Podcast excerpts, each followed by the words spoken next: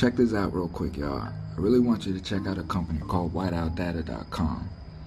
If you're a small business or a big business and you need back office support, you're finding that you're not able to concentrate on you being you.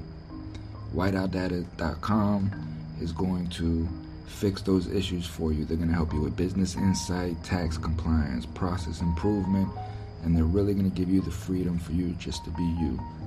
So if you need help with any kind of back office support, check these people out, man. They're doing doing really good things, man. Good company, good company. Also, I really want to give my home girl much love, man. She's been really coming through for me. I really want you to go check out her episode, um, Cynthia Goldberg and the F8 Foundation. Go back, listen to that episode, listen to who she is, what she's doing, and how she supports me and, and Free Me Podcast and helps me bring the belly of the beast to your ears so you can hear the fuckery that's going on in America, man. You know, and we can step up and we can wake up and we can do something about this. So please check out Cynthia Goldberg, F8 Foundation. Much love to both of y'all for what you've done for me. Thank you so much. Much appreciated. For the rest, enjoy the show. It's a great show coming up. Peace all.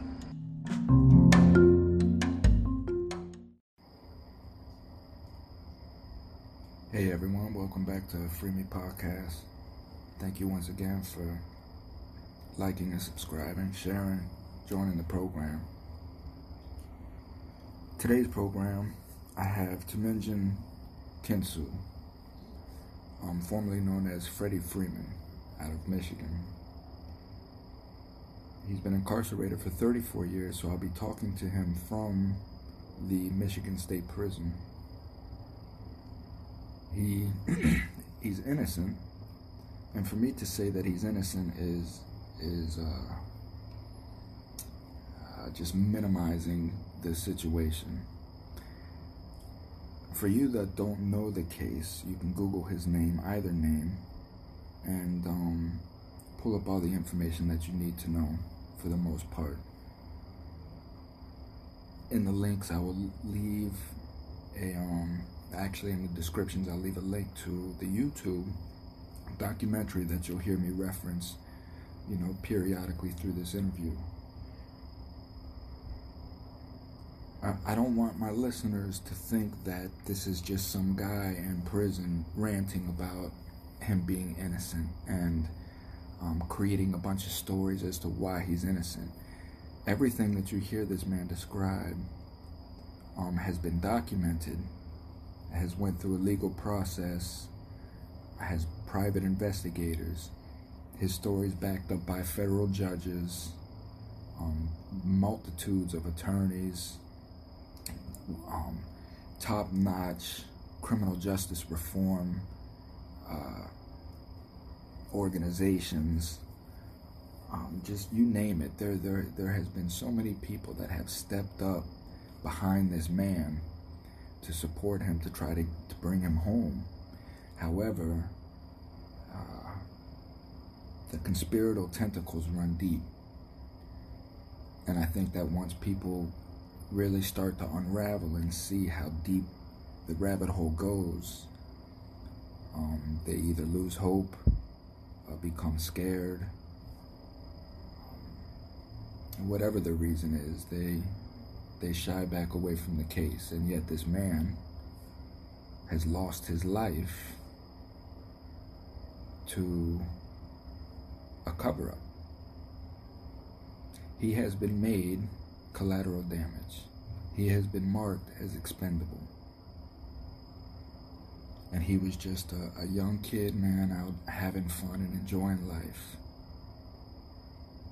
That's the sad part of this story. And this is why I bring this story to my listeners because, again, it's important that we understand that this can happen to anyone. While you're out here running around thinking that you're you're free in a democratic state, you have to understand that that only goes so far. It's an illusion. And this man is going to, to explain how it's an illusion.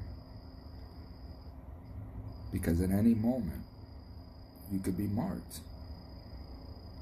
You know, and it's it's to us to realize that even danger exists in the places where we're told to feel safest at.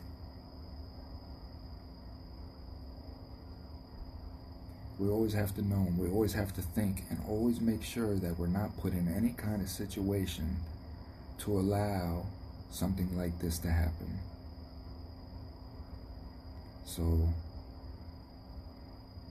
please sit back, listen to the details, listen intently.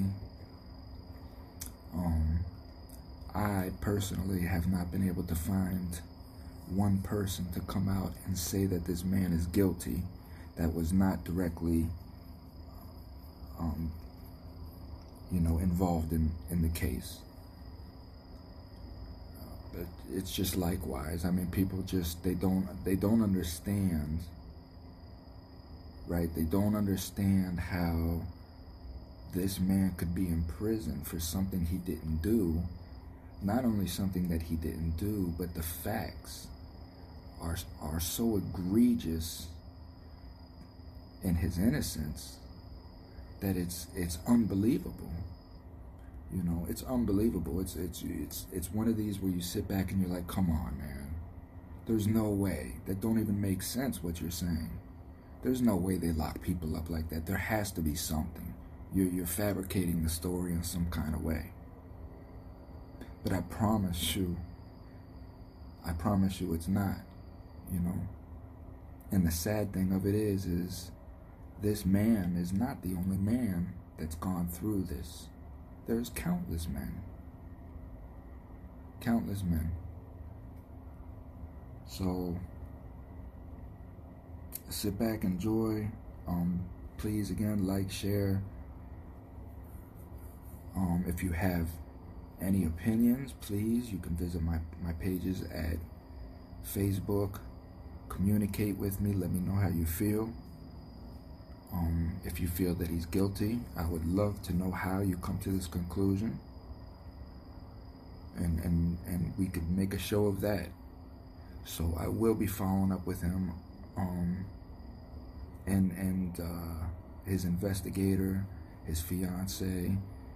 Um, we're gonna bust this thing wide open and see if we can get some communal help and some some good community gatherings and, and really put pressure on bringing this man home so he can enjoy some of his elder life, you know, some of his bloodline that he's produced. So here we go, man. Buckle up, strap in, and enjoy the ride, man.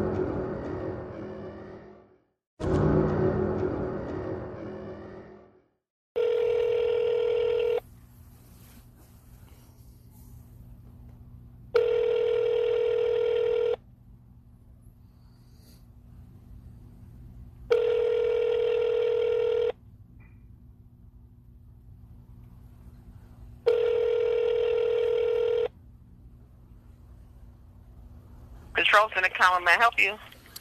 Yes, this is Thomas with Free Me Podcast with an interview for uh, Kensu at 2.30.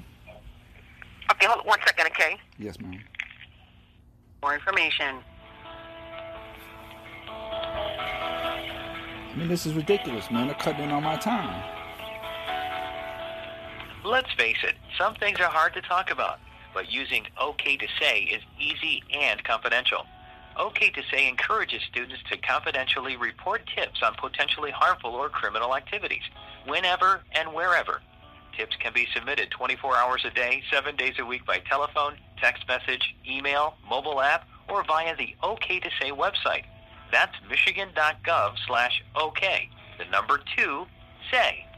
Let's stand up for student safety. Remember, it's OK to say. Oh, please.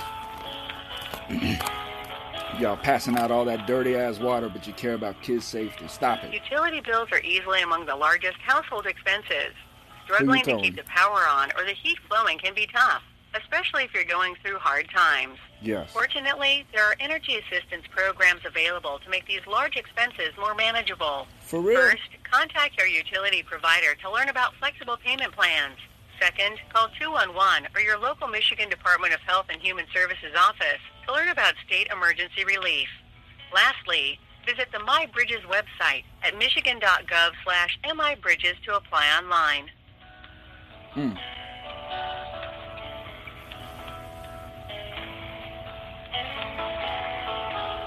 The Michigan Unemployment Insurance Agency is now able to schedule phone appointments for customers who need assistance with select issues.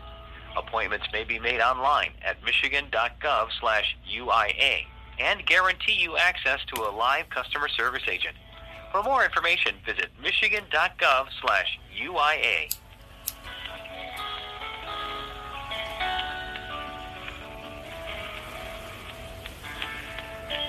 Businesses, local government officials, and the public all have access to direct one-on-one assistance and navigate. Okay, he's going in there right now. We'll transfer you over, okay? I appreciate it, man. Stay safe. No, you too. Hold on. Weekdays between 8 a.m. and 4:40 p.m. Yes, sir. Let's go. That's 800-662-9278.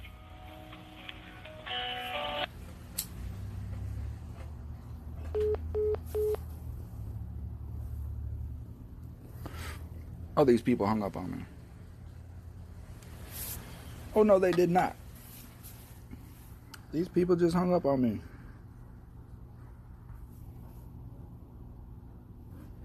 Okay.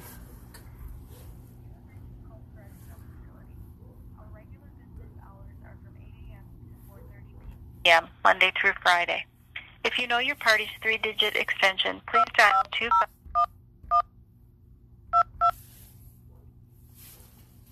Wait while I transfer your call. Control Center, Callum, may I help you? Yes, this is Thomas with Free Me Podcast. I had got What- this. what- Go ahead. What happened to the phone? It, it went, came back and it, it didn't. He didn't pick up. Yeah, they picked up, but they, they hung up on me. Hold on one second. I mean, Dot .gov slash DIFS complaints or call toll free at 877 Hello, Hello, yeah, this is Thomas with Free Me Podcast. Thomas. How you doing? I'm doing. Thank you for calling. Absolutely. How are you? Good. Good. Good to hear your voice again. Yeah, yeah, man.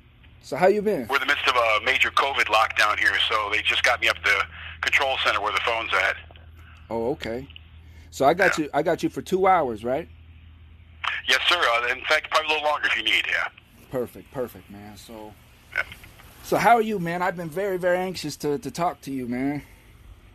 Yeah, I really appreciate that, and I, I appreciate you looking into this for us. Um, I guess you, you know your situation's a little different being an ex-con. You know a little bit more about the system than the public does, so uh, a little bit more about what's you know, what doing time is like too.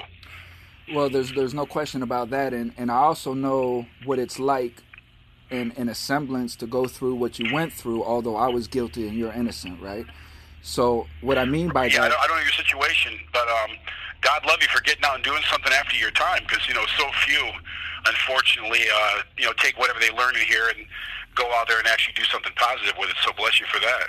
Well, thank you, man. You know, because I do it because there's a lot of a lot of guys in there that deserve to come home, right? That have Absolutely. their their grandfathers and they haven't even been a chance to to be a father yet. You know what I mean? And it's Yeah, absolutely. I uh, I lost, of course, my kids while I was in here, and now I have a whole pile of grandkids out there. So so you know, I man. came here 23 years old. I had a had a daughter and a son on the way at that time, and now I've got a, a bunch of kids and uh, a bunch of grandkids I haven't seen. well, we're gonna get you to him, man. Because this Thank is you, bro. Thank this, you. this is some bullshit. So Yeah, it's pretty it's pretty messed up. so so after watching, right? Just just some of the similarities. So you and I are kind of on the same page, right? yeah. Um, after watching that 45 minute doc, have you had a chance to watch that yet? I'm sure you have. I've only seen uh, bits and pieces over the years. Um, I do a lot of medical runs. I have a lot of health problems, and so people will occasionally pull it up and let me watch a few minutes of it. But I've never sat down and watched the entire thing. No.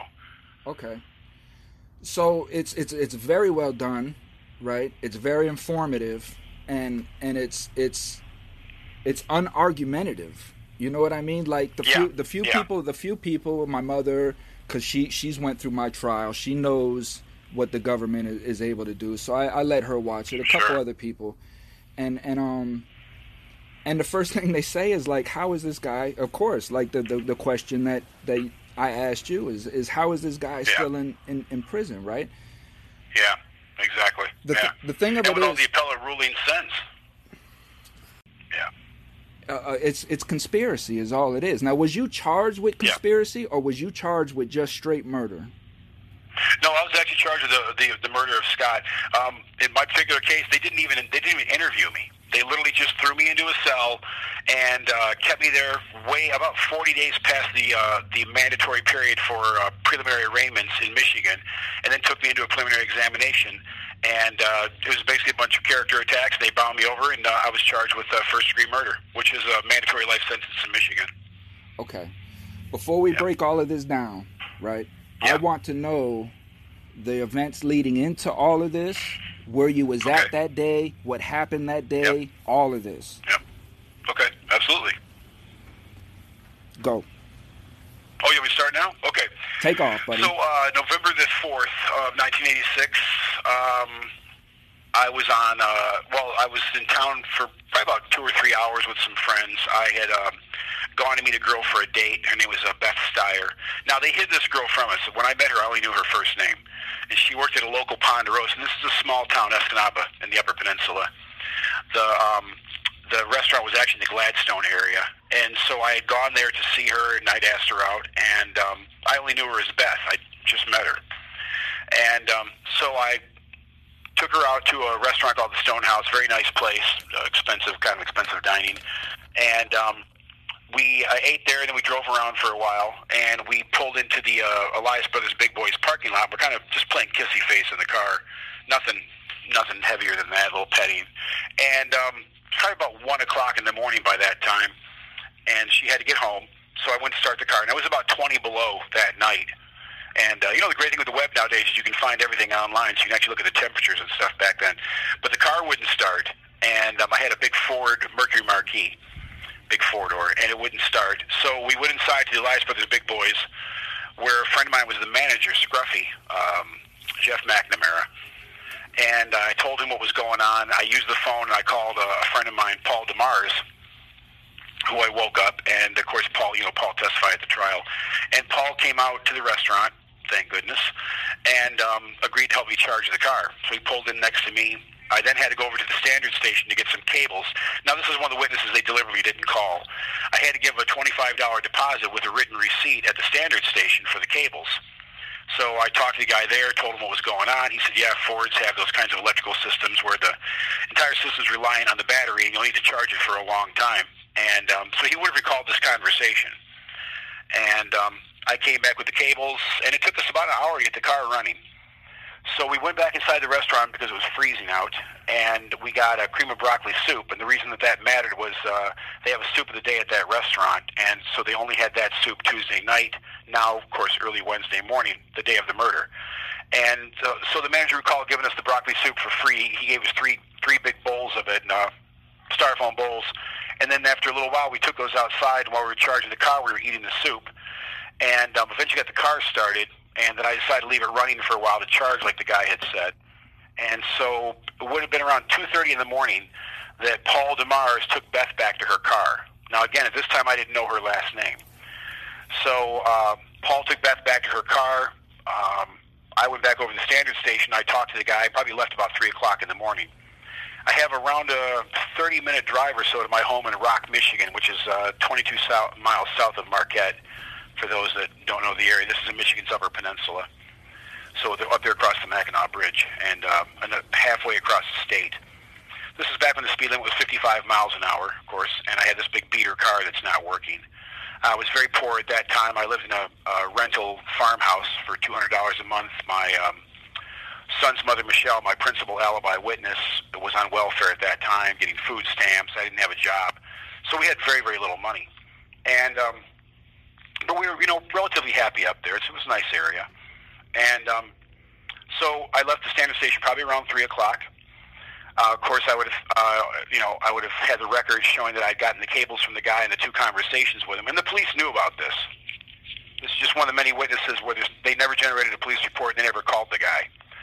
And uh, my lawyer or or the uh, police during arrest yesterday. The police, the police knew uh, about the police knew about your whereabouts. You're saying your all your whereabouts, everything you're describing. The police Yeah, knew all. yeah. I. I, I, uh, well, what I had to do is I had to convey all this through my attorney because, as I said, uh, they never, they never actually interviewed me. So normally, I'm sure you know, and, and listeners will know, just from watching television, a person's arrested and they take him into a room and they question him about the case and they try to get as much information as they can from him, or he's allowed to offer a defense, one of the two. Right. That's Kind of a, that's hey, where were you? Yes. That's what I explained to my listeners as called being detained. You're not you're not officially arrested, but you're being detained for questioning. Right. And in my case, that's not what happened. I was actually arrested and told I was being charged with murder. I was never interviewed. Was you read your Miranda? by. Pardon? Your Mirandas. Yeah. Oh no. Um, you know, uh, I, I never made the legal of Miranda argument. I don't recall a Miranda warning, but I'm sure the Troy police probably gave me one because the Troy police and the SWAT that arrested me, SWAT then was not like they are now. You know, now it's get down, get down, and a boot on your neck and a hundred Yeah. guns at your head. And back then they weren't they weren't quite as bad. You know, 34 years ago. It was more like you saw on television where you know they showed just in baseball caps and blue outfits. And um, you know there were some M16s out there, but nobody was screaming and yelling and jumping on me or anything. Even though they thought I was a wanted murderer, so they were actually pretty respectful. They searched me and cuffed me, you know, pretty gently, and took me out to my car. And they asked if I could search my car, and I said, um, I don't know what's going on because at that time I didn't really understand what was happening. And I said, but uh, I'd like to watch if you're going to search my vehicle. And they said, well, okay, fine. They watched me search the vehicle. The guy actually took my car keys, put them in the glove box of my car, and he closed up the car. Uh, I saw they didn't do anything destructive. I saw they didn't plant anything. And um, it was a pretty peaceful process. They kept me in a jail down in Troy, Michigan for about, um, I want to say about six, seven hours. And then St. Clair County came to get me, put, took me in a squad car, drove me back to jail, and literally just threw me into a cell and said, well, you're charged with murder. it was that fast. So, no, like I said, no interview or anything. So going back to the uh, where I was though, so I got back home. Um, I would have got back home around between three thirty and four o'clock because I've got a about a thirty minute drive, a twenty five to thirty minute drive. These are uh, small towns in a you know small area. You can't really speed, and um, there's a lot of cops up there. They weren't they weren't you know bad cops, but they weren't buying you speeding through the small towns because they're close and kids and stuff. So um, and I drove all the way out to where I lived in a farming community called Rock, and um, so probably about nine o'clock dead on, uh, we have two German Shepherd puppies, and um, they had to, you know, go to the bathroom. So they were jumping around the bed and yipping and barking and being all happy because they were awake for the day, of course. And um, I got up and I took the puppies outside, and we had to be into town that day to go see the landlord. So, uh, do you want me to take you through the day of the murder too? I want you to take yeah all the way. Yes, I want I want details of, of all of that. Yes. Okay. All right. So um, we um, went in town probably around ten or so. We took off nine forty-five to ten. We took off, went into town. Again, we've got that thirty-minute or so drive. Now, here's the funny thing. We actually gave. This is the most amazing thing. We and Michelle's confirmed this too. We gave a ride to two police officers that morning at like ten o'clock in the morning, and to this day we cannot figure out who they were. There were two gentlemen on the side of the road, probably about four or five miles outside of Rock, in a broken down car, and it turned out they worked. I thought for the state police. They were plainclothes guys, but you know you could tell it was a government vehicle. The large tires and um, the Crown Victorias they all used to drive back Right, then. right, right. And uh, they're really nice. I pulled over. I saw their car was broken down, and um, I said, "Hey, you know what's up? It's a cold morning, and um, this is the vehicle's broken down. We didn't have cell phones in those days, and they had radioed, and nobody had come out." And so I drove them all the way to a little uh, Four Corners gas station slash uh, grocery store, and dropped them off there. And we tried forever to find out who these guys were and you know who they were with. There was no question they were law enforcement. They identified themselves as law enforcement. They were really nice. They got in the back of the Marquis and we gave them a ride. And um, we tried FOIAing the uh, Michigan State Police. We called the county sheriffs. But uh, Michelle will tell you we, that we gave these guys a ride. Anyways, um, it really sucked because this is two cops and it's 10 o'clock in the morning, the day of the murder. So the murders, you know, just happened uh, an hour earlier. Anyways, just my luck. So uh, from there, we drove on into town. And as I said, that's probably 10 minutes from my home, so another uh, 20 minutes or so we get into town. And um, we went to Melvin Carlson's place, which is in Gladstone, which is right before Escanaba. We stopped off there and dropped off some vitamins, and uh, I knew the exact date and time because Melvin had told me that they were going to attend a seniors dinner. And uh, from there, we came into town. We stopped at a place. I had some uh, custom burritos ordered. Another important witness. So this bar used to make these giant burritos, delicious for only a dollar, and there was a draw to bring you in to actually to drink more alcohol. But I had talked to the waitress and said, "What if I want to buy a bunch of them?" And she said, "Well, it's really a it's really a draw. We don't sell them like that." But she said, "I'll go ahead and have the guy make you up some." So they made me a box of twenty of these things. It was an enormous box, and I went and I picked those up too. Now again, I didn't I didn't have uh, we didn't have cell phones in those days, so you had you had to, you know call off a payphone for anything. And we had just put a phone in the farmhouse, and so some of what I'm telling you is confirmed by my phone records also. But we went in there and we uh, picked those up. That's before we actually got all the way to downtown Escanaba. That's in the outskirts of Escanaba. We stopped at that place, and then from there we went into the Taekwondo school, and that witness John Manali and and uh, people from there did testify. So now it's the day of the murder.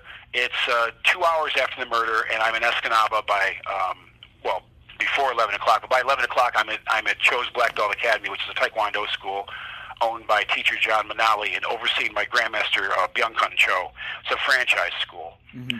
At that point, I saw a gentleman that was uh, kicking a bag, which John just emailed me about because we, we can't find the guy. It's a guy that John just let come in and train for the day, but he'll confirm the guy was there only on that day. So again, it shows that it was Wednesday. And of course, Kathy Dyer, who was signed in and teaching the class that day, and only on that Wednesday, and she is in the logs there, was there, and I spoke to her which she recalled and testified about.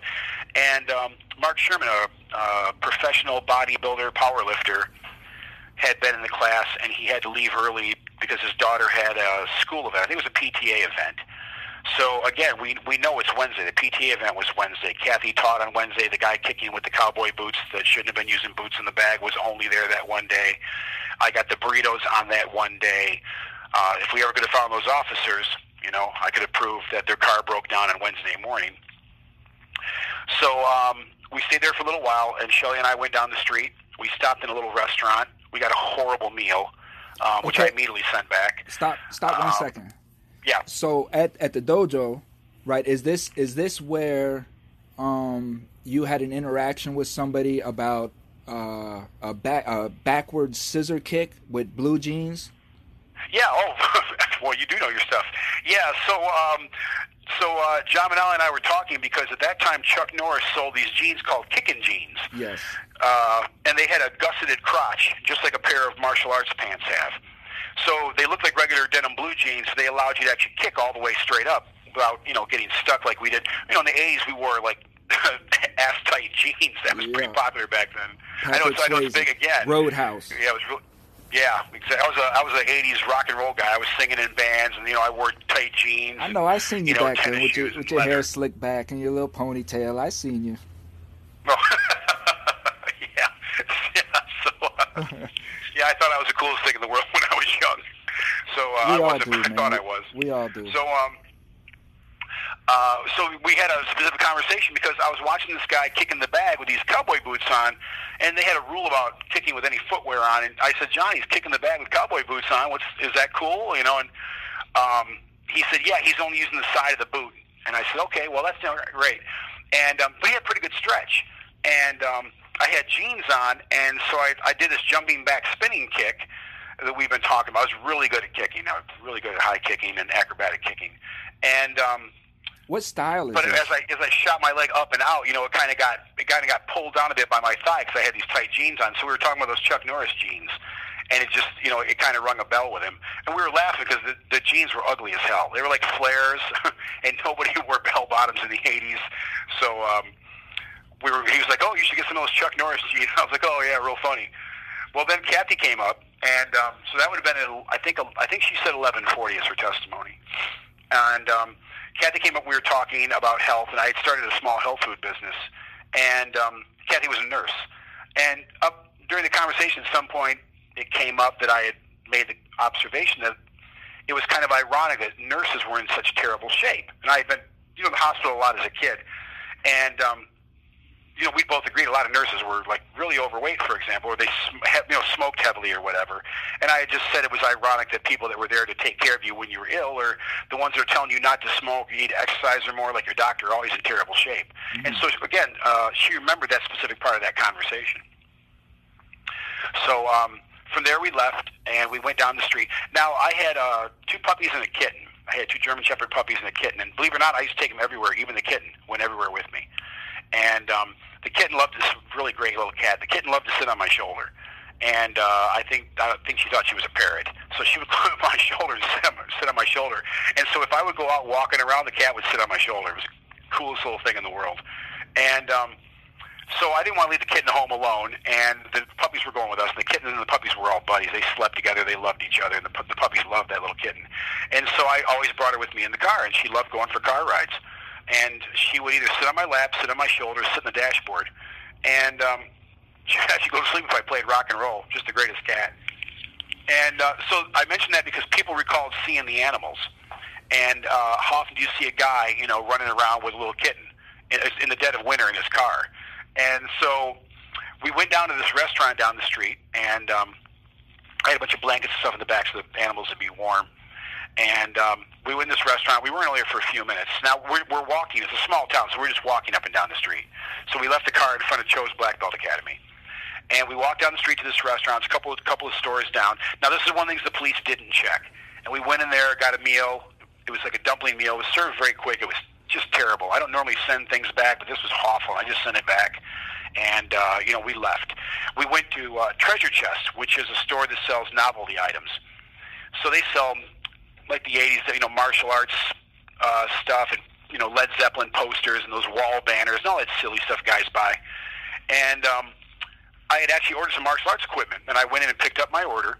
And I was talking to Sunny, the proprietor, uh, Asian woman, and her husband Fred who's ex-military, who I used to talk to, was he'd had a heart attack. So again, this is an important piece of evidence because Fred was in the hospital at Henry Ford downstate on the day that we went there. So again, a really important piece of evidence the police did not pursue at all. Hmm. We do have a small report from Sonny that I was in Treasure Chest, but my lawyer Dave Dean, like many witnesses, he did not call Sonny to testify. So here's a, a very specific incident where the woman's going to recall my being in there. I picked up an order. There's a receipt, and her husband is in the hospital with a heart attack on that particular day. He had been transported the day before downstate to Henry Ford because he was in such bad shape, and she was getting ready to go back on down there again. So she was going to be closing the store up. And um, we went across the street directly from there is Barron's Real Estate. Now again, we have a police report for this. The woman there recalled my coming in. She wrote my name down on a blotter on her desk. We have the actual report where she recalled me coming in. She said it was about noon, and she wrote my name down on a blotter. So the police could have had the blotter and the witness. They never gave us the name of this woman. We have the report with no name of the employee. And um, that's attached to my habeas, so it's a matter of record. And of course, at this time, I'm not trying to generate an alibi, so I didn't think anything about it. From there, we came up the street. Now, we stopped at uh, uh, Dombrowski's Music. They they think it was Thursday, not Wednesday. It can't have been Thursday because my music lesson was Thursday, and they admitted that I canceled my music lesson.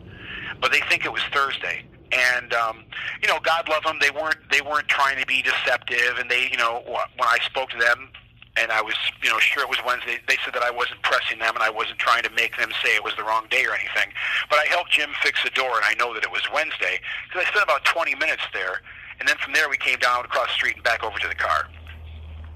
So the only person in town that that didn't agree with us on the day and time would have been the Dombrowskis, and and that's because they thought that I must have come in on Thursday. But my scheduled lesson thing sheet shows that I have a lesson on Thursdays.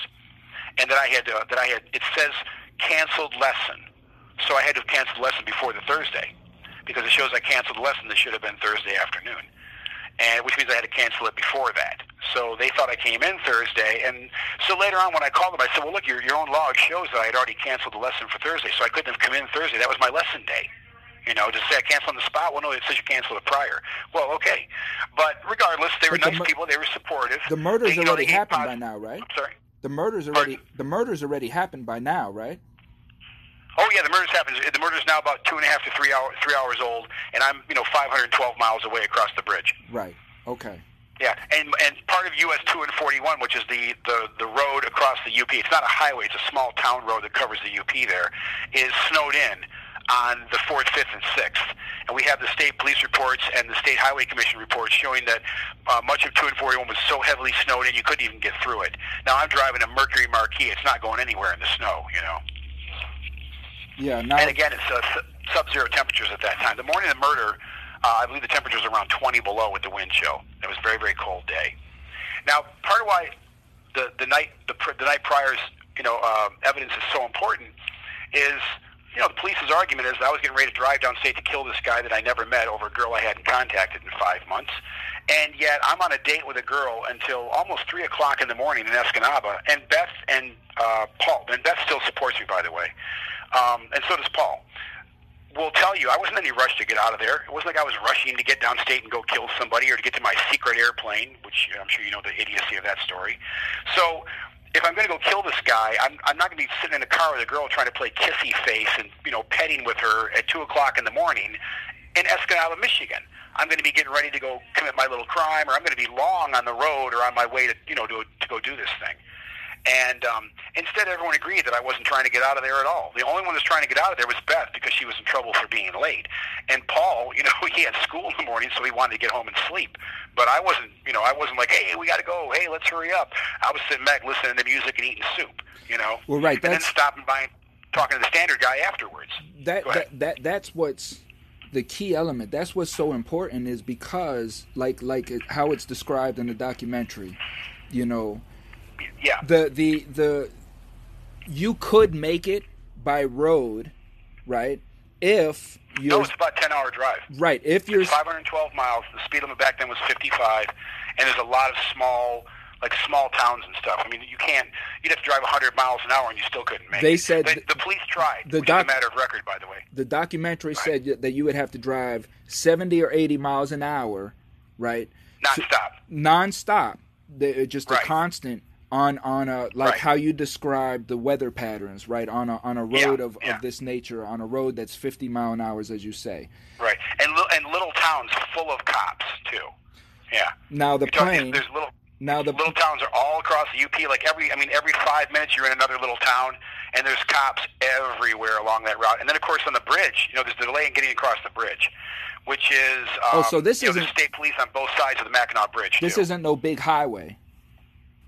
No, no, no, no, no. US two and forty one. For uh, any listeners know, if anybody wants to Google it, it's just a, it's just a small two lane road. It's not it's not a highway. It's a small two lane road that goes through Michigan's Upper Peninsula. And um, th- when you come off at St. Ignace at the bridge there, you'll take a left if you're going uh, across the UP, unless you're going right up towards Marquette. You'll take a left, and uh, you're on a small you're on a small road through small towns, literally all the way until you get to Gladstone, Michigan. So it's about a, it's over two or three hours just to go across the UP to get to Gladstone, and then Gladstone takes you into Escanaba, and Escanaba widens into a your typical downtown four lane street, but otherwise it's it's two lane almost all the way. It's just small towns. It's little, you're driving through little small towns, so you're not going 80 miles an hour through these small towns, especially back then. You know, when the speedo was 55. And on top of that, too, if you're going to commit a crime, the, least, the last thing you're going to do is try to draw tons of attention to yourself by speeding insanely, you know, through all these small towns. Now, nowadays you can drive 80, but back then the speed limit was 55. Well, that's that's that's the point that I'm getting into right there. Is what you just said, Yeah. right? Is is we have to we have to speak realistically and logically, right? Yes, Right. this man could have made it there and back, right? Say, given Well, remember, not in not in time though. Now What- I'm in I'm in Escanaba till three in the morning, and the murder happened uh, five hours later. but right but but how the how the documentary puts it right is is is logically speaking yes you can you can you could have made it there driving 80 miles an hour straight through let's just say and made it all the way back in this uh, erratic rage of of going to to murder somebody right the thing of it is Well, again, not in the time frame because remember the murder happens at nine, and I'm in Escanaba by 11:40 at a minimum, according to witnesses. So that's only two hours and 40 minutes to drive 512 miles. okay well I, i'm i'm Yeah. describing how the documentary puts it right Yeah, yeah. Well, they should. I don't. I don't think there was. A, like I said, I haven't seen the whole thing. I hope but- they didn't make that mistake. Well, but no, remember, what- Kathy Dyer's testimony is that I, and John Manali's is that I'm in the school by between 11 and 11:20. Kathy that's and in I there. speak at eleven. That's in there too. The murder See- happened at nine, Right. Hear me out. and and the killer's in a different car, by the way. Right. Hear me out. Hear me out. Yeah. So how how it's Yeah. described, right, and the point that I'm trying to make is Yeah. is because the school is irrelevant. Uh, the the school is is uh, important. Uh, the, the other things after the school, I don't think was described in the in the documentary because it's kind of irrelevant because the school kind of sums it up as far as the the flight theory. You see. Yeah. So yeah. how how they described it is is is it possible that he could have done this by car? Yes, it is possible, but you would have to do it in, in such an, an an erratic rage, and and it's it's you know that him coming back to the school and and having a casual conversation with somebody after just going on on this erratic rage uh, murdering fest and then just come back to the Yeah. dojo and have a, a simple conversation with somebody like as if nothing happened is is Yeah. completely implausible it's not logical so yeah. the, the point well, of that shouldn't even, they sh- well the they point of that is that it would have been possible because, as I say, there's three witnesses placing me in the school, you know, around 11 or so, and the murder happened at nine downstate. 500, like I said, 500 miles away. So there's, if I'd driven 200 miles an hour, I could not have made it for, at 9 o'clock in the morning to Escanaba by 11 and be in a different car with Michelle and the puppies and the kitten in different clothes. Because the killer was supposedly in this little escort station wagon. Right. So that's that's changing cars, getting into a different vehicle, and driving 500 miles in less than two hours. right I mean, that's just yeah, that's Right. crazy. Yeah. And- and they were if, kind they of- implied that. and they I, were I, didn't- kind of like I said, I haven't seen the whole thing. I, I don't think there was any ill intent there, but No, no, no. Yeah, and it was it was it was really it was and maybe I'm doing a bad job of explaining it, but it was really put together because because how they said it was even yes, you have all of this testimony, but even if you didn't Yeah. want to believe the testimony and you just looked at at at the routes and you just looked at the Oh, okay, potential yeah, of this going. yeah. You see what I'm Right. saying? Even that is not plausible. yeah, plausible. just calling the testimony, then yeah, sure, yeah, okay. You see Yeah. what I'm saying? Even that's not plausible. The Yep. and this was do, yeah. evidence. Like the the, the Right. flight pattern was what was used to pretty much convict you on this here.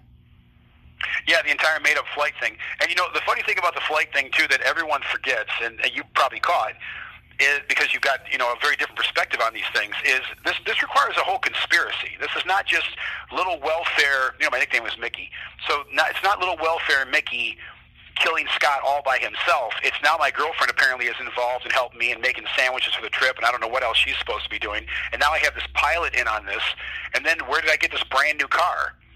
Now I'm I- now I supposedly convinced a pilot to charter his thousand dollar an hour Beechcraft Bonanza or larger, which was their theory about the size of the plane and the speed and all that. Yeah. To, to charter this private plane and sub-zero temperatures in the middle of nowhere. Where do I even find the pilot to line all of this up at? Now, I'm on a date in town, and now supposedly I find some pilot in the early morning hours, and I go, "Hey, I need you to take me on this mysterious flight," uh, which I'm sure anybody would charge uh, way extra for if they had a criminal bend in their mind. To fly downstate to some mysterious landing area in your insanely expensive plane, uh, those things like half a million dollars or more, uh, even back then, to to land in some mysterious area, and then I got to get to this brand new car. So I guess I have another co-conspirator helping with the brand new car because no such cars are reported missing or stolen and then I had to take off in this brand new car. And if you believe the police, I was actually in the lot an hour before, a different lot, by the way, an hour before the murder, which places me down there by seven something in the morning, to uh, to sit and wait for this guy. And on top of that, the killer had to know everything about him, and everybody forgets that. I never met Scott. There was no Scott in the picture when I was seeing Crystal. There's no internet then. There's no cell phones. I don't have any friends in that area at all, which Shelly and Tom confirmed. We're not from that area. We don't know anybody down there. Crystal admitted I never met any of her friends. Now, this killer knows who Scott is, what he looks like, what he drives, the very fact that he even goes to college, that he's going to be there on this freezing sub-zero morning, that he's not going to be in his classes because he was killed by his car and uh, some witnesses say he was ducking and running coming from the student center. So while Cleveland tried to say I was sitting in the car next to him, the gunshot angles and stuff totally discount that, and witnesses say he was running to his car. Thus, he wasn't killed by somebody sitting in the car waiting for him with a single shotgun blast. Even the angles is all wrong. Where the where the round enters, the way that it's moving, it's, it did come from a car door. We had FBI uh, forensics guys down there, like Harold Cope, was looking at this. But this killer, this killer had know everything about Scott. Now, prior to Scott's death, his friends testified that as early as January he was being harassed. Well, I came in the picture the last week of May. In a second interview, Jerry Keller confirmed that Scott was being harassed in January of 1986. Employees at Scott's workplace, which was uh, Innis Menswear, confirmed that on two separate dates, two guys came into the store that Scott knew personally. And it says the reports the first time they came in that they had words and Scott challenged them to a physical confrontation. And it says the second time that they came in, Scott was now scared of them and that he hid in the back of the store. They never figured out who these guys were, and they showed the photos around, and of course it wasn't me, and I didn't have any male friends in my life except for Tom Ford. Obviously, Tom didn't do this, and again, there was no Scott, and there was no reason to have an animus against Scott. There was, there was, she made all this crap up later on down the road. Scott was not in the picture for the short period that I saw Crystal. And we already know from the record that I had a hundred girlfriends back then. I was out tomcatting around. That Crystal meant nothing to me, and that I dumped her and I moved uh, all the way to the UP, and you know she never heard from me. I never called her on the phone. Um, the record shows that I visited her one time. Her mother testified, Bonnie Merrill, that I was a complete gentleman. That Crystal was incredibly affectionate towards me, uh, hugging and snuggling and kissing and things with her arms all around me. She was very happy that I was there. Uh, I stayed for a couple of hours and I left when I broke up, uh, Bonnie, which is Crystal's mother, testified that Crystal was crying and sad and, you know, curled up on the couch, hugging her knees all the time, and that she lost a bunch of weight. But she never said a negative word about me. And she never said a word about an issue with Scott. She made that Scott story up over a month after my arrest. So it wasn't uh, Scott's killed, and oh my God, I know who did it. It's my crazy ex-boyfriend. Her quote was, he doesn't have any enemies and nobody would want to hurt him. Her first comments about me come when John Bounds is going for the famous maybe it's an ex-boyfriend thing. And Tracy, Crystal's sister, says, well, she used to date this guy who's like a martial arts guy, and he's into rock and roll and rides a motorcycle. And Bounds is like, oh, my God, tell me all about him. And we have Crystal's reports. They're attached to my habeas. She doesn't say a word about any bad conduct on my part, and she doesn't say a word about Scott. She says, um, well, yeah, date this guy, and he rides a motorcycle, and he's into martial arts. That was it you begin to see a progressive chain of reports where she's insulting me and making up more and more crazy, elaborate stories as time goes on. But she's not saying a word about Scott or me and Scott when Scott is killed. When she's at the hospital, she's not saying a word about Scott. And uh, there's a lot more to that. Well, I mean, depending on how much you want to go into it. But well, you're well, essentially, you're you're quote me if if I'm um, you know correct me if I'm wrong, but you're a super ninja that can flip over houses and throw like 15 shurikens all over the place and, and assassinate like 30 dudes in, in 30 seconds. Is that correct? Yeah, and, and yeah, they did a seven-hour warrantless search of my home, my storage facilities, my barn, everything, and I had no ninja anything. I was in Taekwondo, which is a Korean art. I had some basic martial arts uh, w- weapons, uh, you know, like nunchaku and tonfa and, uh, you know, a staff, things like that no, they didn't find any ninja anything in my home, and they they just destroyed the place too. So now, bear in mind, I had martial arts equipment. I had uh, air guns. I had I used to collect air guns. Believe it or not, I used to have Crosmans and, and Beemans and Sheridans and so on. So I had air guns. They didn't find any firearms whatsoever, and they didn't find any martial arts equipment. And Tom told them, who lived with me just before he went into the military. Uh, he's a student from U of M and a lifelong friend. Uh, I never mentioned this Scott guy. He was there during the crystal period. Uh, he told him he didn't, he didn't care at all about crystals. She meant nothing to him. We moved far away. Crystal was a stalker. She was coming around harassing him all the time. And Tom told him I never had a shotgun. And of course, Shelly told him the same thing, and she passed two polygraphs. Uh, we never had a shotgun. So they just made all that crap up. You know, so Crystal just makes things up. And I don't know how much you know about the case because there's so much to it, but just as an example of how many times she lied, one of her stories was that her sister came to the house one day, my, my cabin, and that I came running out with a shotgun and I, and I accosted this guy named Jim and I threatened to kill him in a violent confrontation. Well, we never know who that guy was. Uh, my amazing private investigator, Herb Welser, just a gift from God, he found that guy. His name is Jim Ebner. And I have, if you if you want, Thomas, I'll send you any reports you want, of course. But we have two interviews with Jim Ebner and he remembered the day that they went out to my cabin, and he said none of that happened. No incident. I didn't say a negative word to him. Uh, I wasn't involved in the confrontation at all. Crystal and Tracy were arguing because Crystal hadn't come out to do her chores on the farm, and Tracy was furious. And Jim said, "I never had a gun. I never ran out with a shotgun. None of that happened." But the problem was when this is going on, the police aren't checking out anything that she says. So Jim Ebner's right there for them to question. Tracy's right there for them to question. Instead, Crystal tells them a story about this violent incident, and they just recount it to the jury. And meanwhile, nobody asked this Jim guy if this is true. Nobody asked Tracy if it's true. Well, you know, thank goodness he's alive because so many people have died over the years in this case. But Jim, Ebner is an example of a hundred times that Crystal lied, and the police never checked out anything she said. They would just simply write a report as if it was true. And uh, another example, Crystal claimed that I was at a party in a ninja costume. Just one of her stories made up months and months after after my arrest. While I'm in jail, she's making up crazy stories, and I'm getting these police reports fed to me by my drunken, crack-addicted lawyer. And next thing you know, I'm standing around at a party in a ninja costume. So when I go to court for a hearing, I conduct, I confront the police and the prosecutor, and I, I'm like, "What the hell is this? Do you guys even check this stuff?" She's she's now telling you that I was in the city the city of Croswell, by the way, and then I'm at a party. How did I get to this party? How do I know these people? Why did they let me in their home? Why am I standing around in a ninja suit? And why is nobody even saying anything about this? This is insane. Did you talk to anybody at this party? And it identifies three people that were at the party, and uh, we found them all. Just within the last year, Herb interviewed all the people, including Teresa McNabb, that supposedly reported me at the party, and uh, every single one of them said not only did none of this happen, listen, this true story, Thomas, they were never even interviewed by the police. They just made this up. Crystal just told them this story, and they made up a fake police report to confirm the story that Crystal told.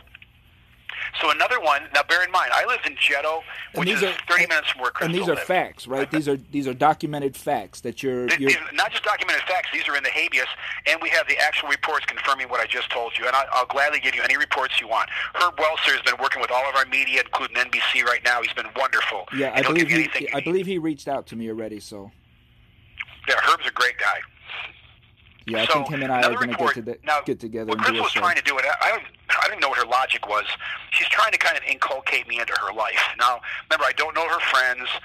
The only time I ever went to Croswell is the one time I went to visit her at her home on the invitation of her and her parents. You know, she wanted to show off her boyfriend, and um, I don't know anybody that she associates with, and I don't know that area at all.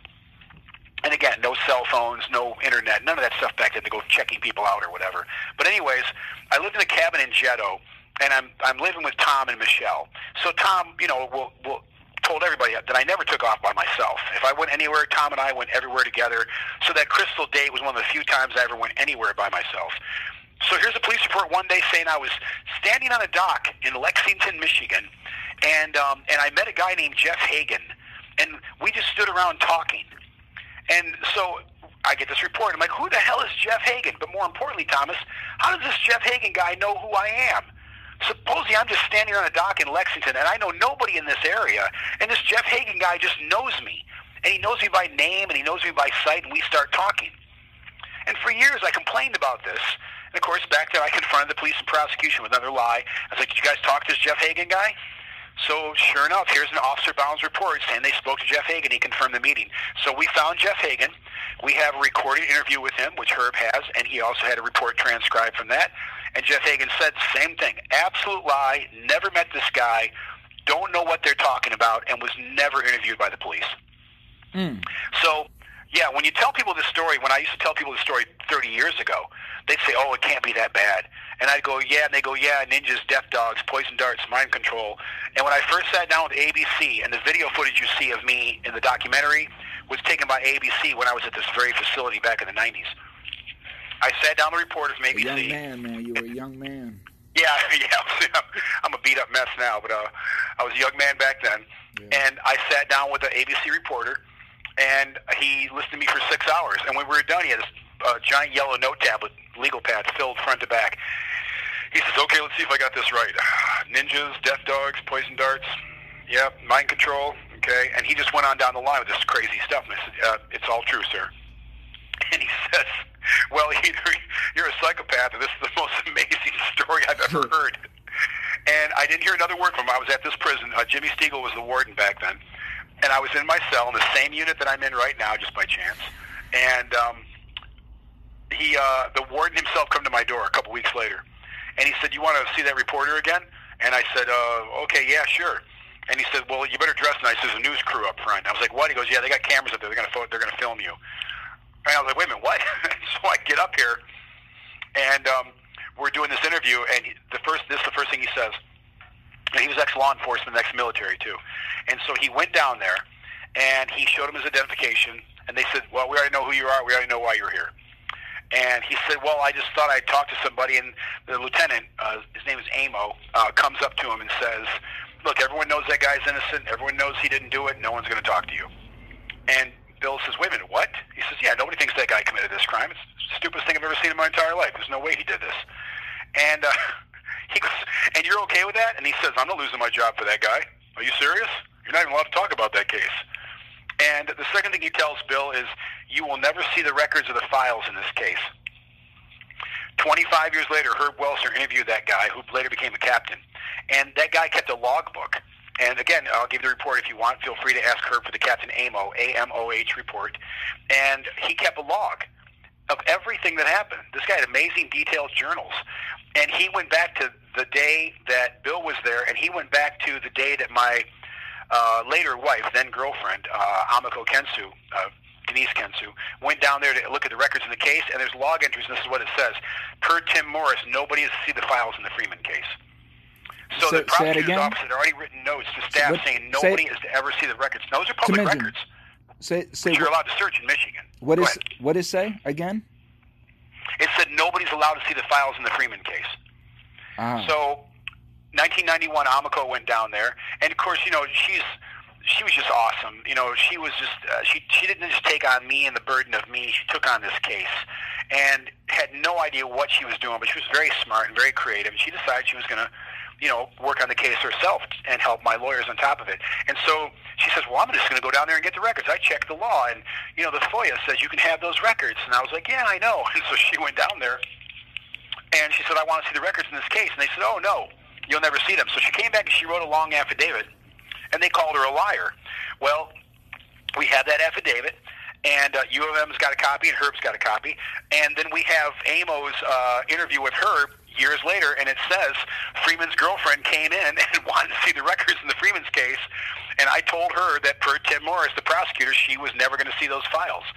So they had the fix was in, you know, early on. They had decided right away no one was going to see the records. They didn't care if it was a reporter. They didn't care if it was my girlfriend. Well, then I had a private investigator go down there named uh, Alan Woodside. They told him he would never see the records. And then I had an attorney, John Mayer, go down there. Now, here's where it gets really bad because obviously you, you understand the law. Counsel has an obvious right to uh, records in the case. And under the exculpatory and inculpatory rule, I should have gotten disclosure and discovery. Instead, there were tons of things I never saw. They knew that, and they knew what had and had not been disclosed to me. So when my attorney, John Mayer, went down there and said, I need the records in this case, I'm his appellate counsel, this is what they actually said in writing, and I'll give you letters if you want. We've determined under Michigan's Freedom of Information Act that you can't have your client's records because he could see them, and under Michigan's Freedom of Information Act, prisoners are not allowed to see any public documents. So they literally ruled, uh, five times by the way, in writing now, that what, what they considered a legal analysis, which was a, a legal joke, of course, they ruled that under FOIA, my lawyer, now he didn't ask them under FOIA, he asked for them as counsel, but he also made a FOIA request. And they said, well, FOIA says that Michigan prisoners can't FOIA anything, so we think you're really just FOIAing this for him, even though you're his lawyer, and he'll see the stuff, and he can't see it because he can't have FOIAs, so you can't have his records. have you? John came back and said, "So you're saying I can't have my client's records because there's a FOIA law in Michigan that bars prisoners from having those records?" But is there any they past said, yeah, that's a legal determination. Is there any so they- past? Is there any past record of you applying for this FOIA information?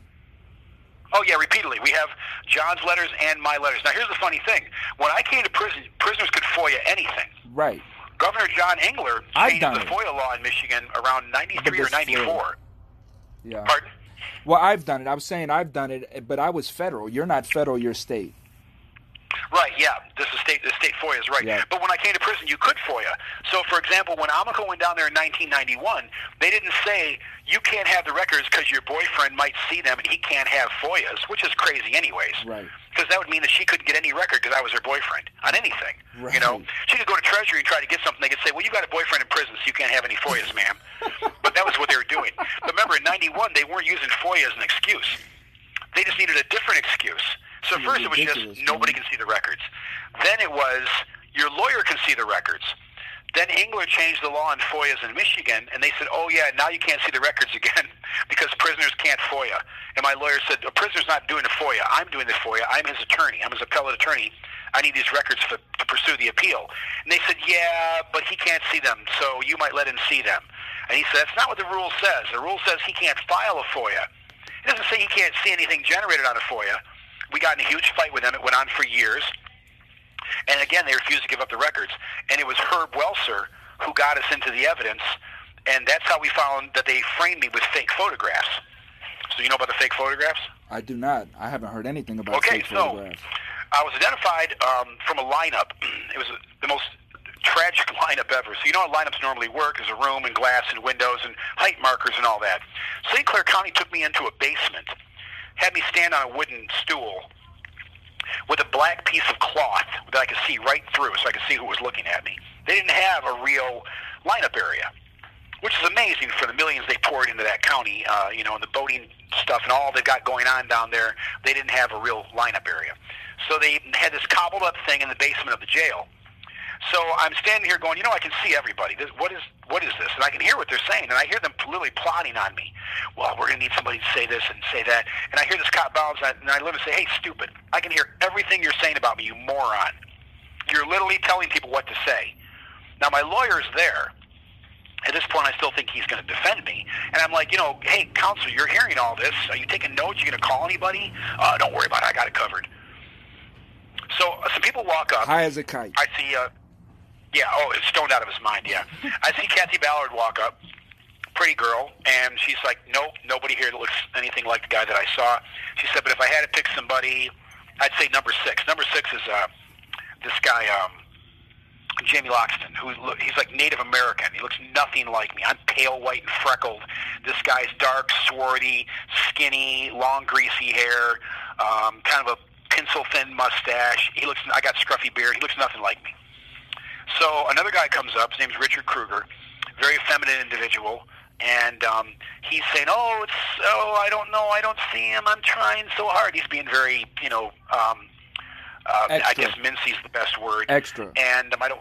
Yeah, I, I don't want to be disrespectful to anybody, but he was a very effeminate individual. he, He- was making a lot of noise Extra. and Yeah, he, he's Yeah. being very extra, very dramatic. Oh, incredibly dramatic. Yeah, incredibly dramatic. Yes. And uh, but meantime, he's not even looking at me. Guess who he picks? Number six. Same person Kathy Ballard picks, who looks nothing like me, by the way. And um, he says, "Well, if I got to pick anybody, you know, then I'm going to have to say it's number six. Instead, just both of them should have just said nobody. Period. But they they offered possibilities. Um, so meantime, I got like a, I got guys standing around me that look nothing like me, by the way. And, and the little bit I know about the law at 23, I know this, they're supposed you're supposed to look kind of the same. Right, right. And we have, of course, we have photos of the lineup. So the third guy comes up, and it's Rennie Gobain, and uh, he's the star. He's the star. This is the guy that changed everything: the car, the plate number, everything. And so he comes up, and he's not even looking at me, and he can see me perfectly, and I can see his face perfectly. Because as I say, it's not some big reflective thing; it's just a black piece of cotton with a light on it. So I can, the minute they walk up, I can see them. I don't know what they were thinking with this, and um, so I see him, and he's not even looking at me, and, but he's face, looking at these two guys. And so he says, he goes, and I see him pointing. He says, "Well, I know him, and I know him." And then he kind of, kind of just barely glances at me, and then he looks down the row and he looks at the other guys, and he saw Kruger and Ballard pick number six. And he looks at them, so he looks at the end, then he looks back, and he says, "Well, I know him, and I know him, and I know the guy you're looking for has brown hair, so I'll say him." And then he points to me. That's how I was identified in this case. That's the entire identification in this case.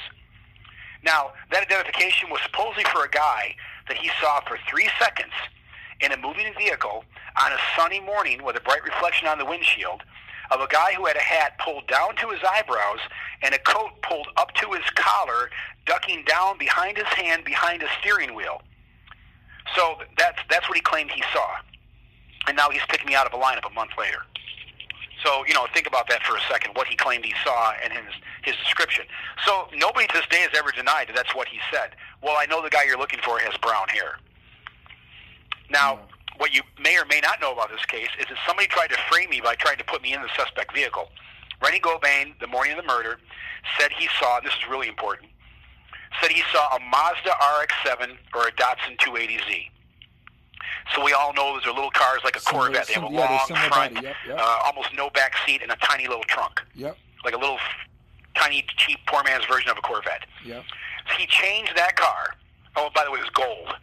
He changed that car to a burgundy 1986 five-door Ford Escort station wagon in mint condition with a brand new chrome license plate frame from I think it was Haran Auto or something like Joseph Haran Auto, something like that. And and just excellent recall about the vehicle now. But he gave 12 different license plate numbers that were nothing alike, by the way. He then went and had himself hypnotized. It says no further information on the driver either.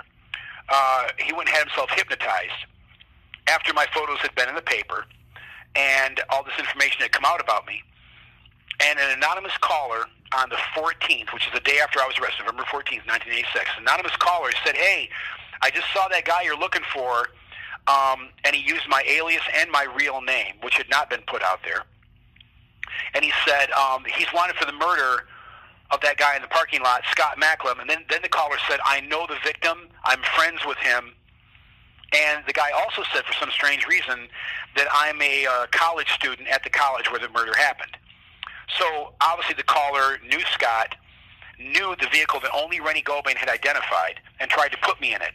Now, what this genius didn't know was that I was in jail when he said he just saw me. I had been in jail since the night before. So he called to say he had just seen me going down I-96 headed towards Mount Clemens in the uh, suspect vehicle that had not been released to anybody and had never been released to the press. And um, he tried to put me in that car. So there's no question it was Rennie Gobain that called and was trying to frame me. So he made the call to the Michigan State Police Post in Mount Clemens. It was received by a Detective Sergeant uh, Thomas Ackley, who testified for us. His nickname was Bear, Thomas Bear Ackley. And he testified for us and said the caller did not want to give their name, didn't want to give any more details, and hung up. But they, but the, but this caller was trying to put me in the car that Rennie Gobain created, which he changed from the other two cars. When Ackley looked into this, he did a uh, state police report, and he passed on to Port Huron. Port Huron notified him that I'd been in custody since the night prior in Troy, and they just dropped the whole thing. Now, the driver of the car was a Daniel Grennan, and um, the records show that the car's plate number belonged to his sister, Teresa Grennan. No interview of Grennan whatsoever. So a person calls who looks uh, apparently quite a bit like the suspect, and, and we now know that Grennan looks quite a bit like me, by the way. The police do no investigation whatsoever. They don't even go talk to Teresa or Dan, and uh, obviously they didn't they didn't press Rennie on this too. So, but here I am like, again. I'm not stupid, and I'm in jail, and I see this. I'm like, what the hell? And I'm yelling my lawyer. Oh my God! There's somebody's trying to frame me. You know. He's like, oh yeah, don't worry about it. They know you were in jail. Is anybody checking this Grennan guy out? No one, including my lawyer and our fake private investigator, which was his girlfriend, by the way. We didn't have a real private investigator. Um, he had his girlfriend brought in as a private investigator. His girlfriend he was doing crack with, uh, Jan Barnum. Hey, Yeah. hold, hold Yeah, on one story, second. yeah. Pause. Pause we went one to court, second. and the, the court wouldn't give me any expert witnesses. So, uh, which is completely illegal. Barnum, his girlfriend, because she used to have sex with a bunch of the cops. She's a dope fiend, and everyone knew who she was. The prosecutor knew who she was, and um, I don't. I'm not from this area. I don't know any of these people, so I don't know what's going on at this time. I learned all this later on. So here's this little blonde girl, and um, he's like, "Yeah, she's gonna be my investigator," and so they appointed her as his investigator. It was really his crack his crack girlfriend. Later on, I got all the notes when they were in hotel rooms and they were getting high and having sex and all this stuff. But again, I didn't know any of this at that time. And of course, she did not interview uh, Teresa or Dan to find out what was going on. Now it turns out Dan's family's into some pretty nefarious stuff. We have reports on him, and it turns out he also looks quite a bit like I looked back then too. At that time, um, his brother Jimmy's got a long criminal record. Um, I'm not implying that Dan Grennan committed this crime. Um, as far as suspects go, unfortunately, we've been led in multiple directions, and and all of them are very believable, which is the scary part. Uh, people Man, have come listen. forward, give us information, and then we Listen, go check after- the person out. after and there's what a lot I heard- to believe the person was involved. What I after after after what I heard Mm-hmm. and after what I saw, I'm not ruling out the father of the boy. I'm really not. I think I think the yeah, father not, might not have. that, and, and also Crystal. So just so you know, um, the morning of the murder, when they inventory Chris uh, Scott's car, Crystal's keys were in his glove box. Now remember, this is a sub-zero morning. They live way out in the middle of nowhere in Croswell, a long, long way from this college. Um, Crystal's keys, which was a big key ring full of stuff. She had like the little troll dolls on there, and you know a bunch of doodads and little pictures, and you know, silly stuff the girls would put on key rings back then. They would have these giant, enormous key rings full of stuff. But it also had her car keys, the keys for the Macklem family business. They owned a State Farm Insurance.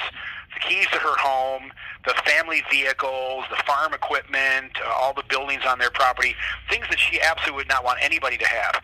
Now, if she was going through this torment with this ninja guy all this time, and then her key, her whole key ring comes up missing, you think she'd be upset. She doesn't report it to anybody. She doesn't tell her family. She doesn't tell the police. She can't even explain how the keys came up missing because nobody pressed her on it.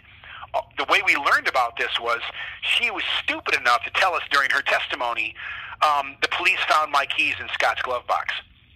And right away, I'm like, whoa, whoa, wait, wait, wait. This guy's killed in the morning at college. There's a female standing by him when he's killed, according to witnesses, and her keys are in his glove box. And we caught her lying. She claimed she was at work that morning. She wasn't.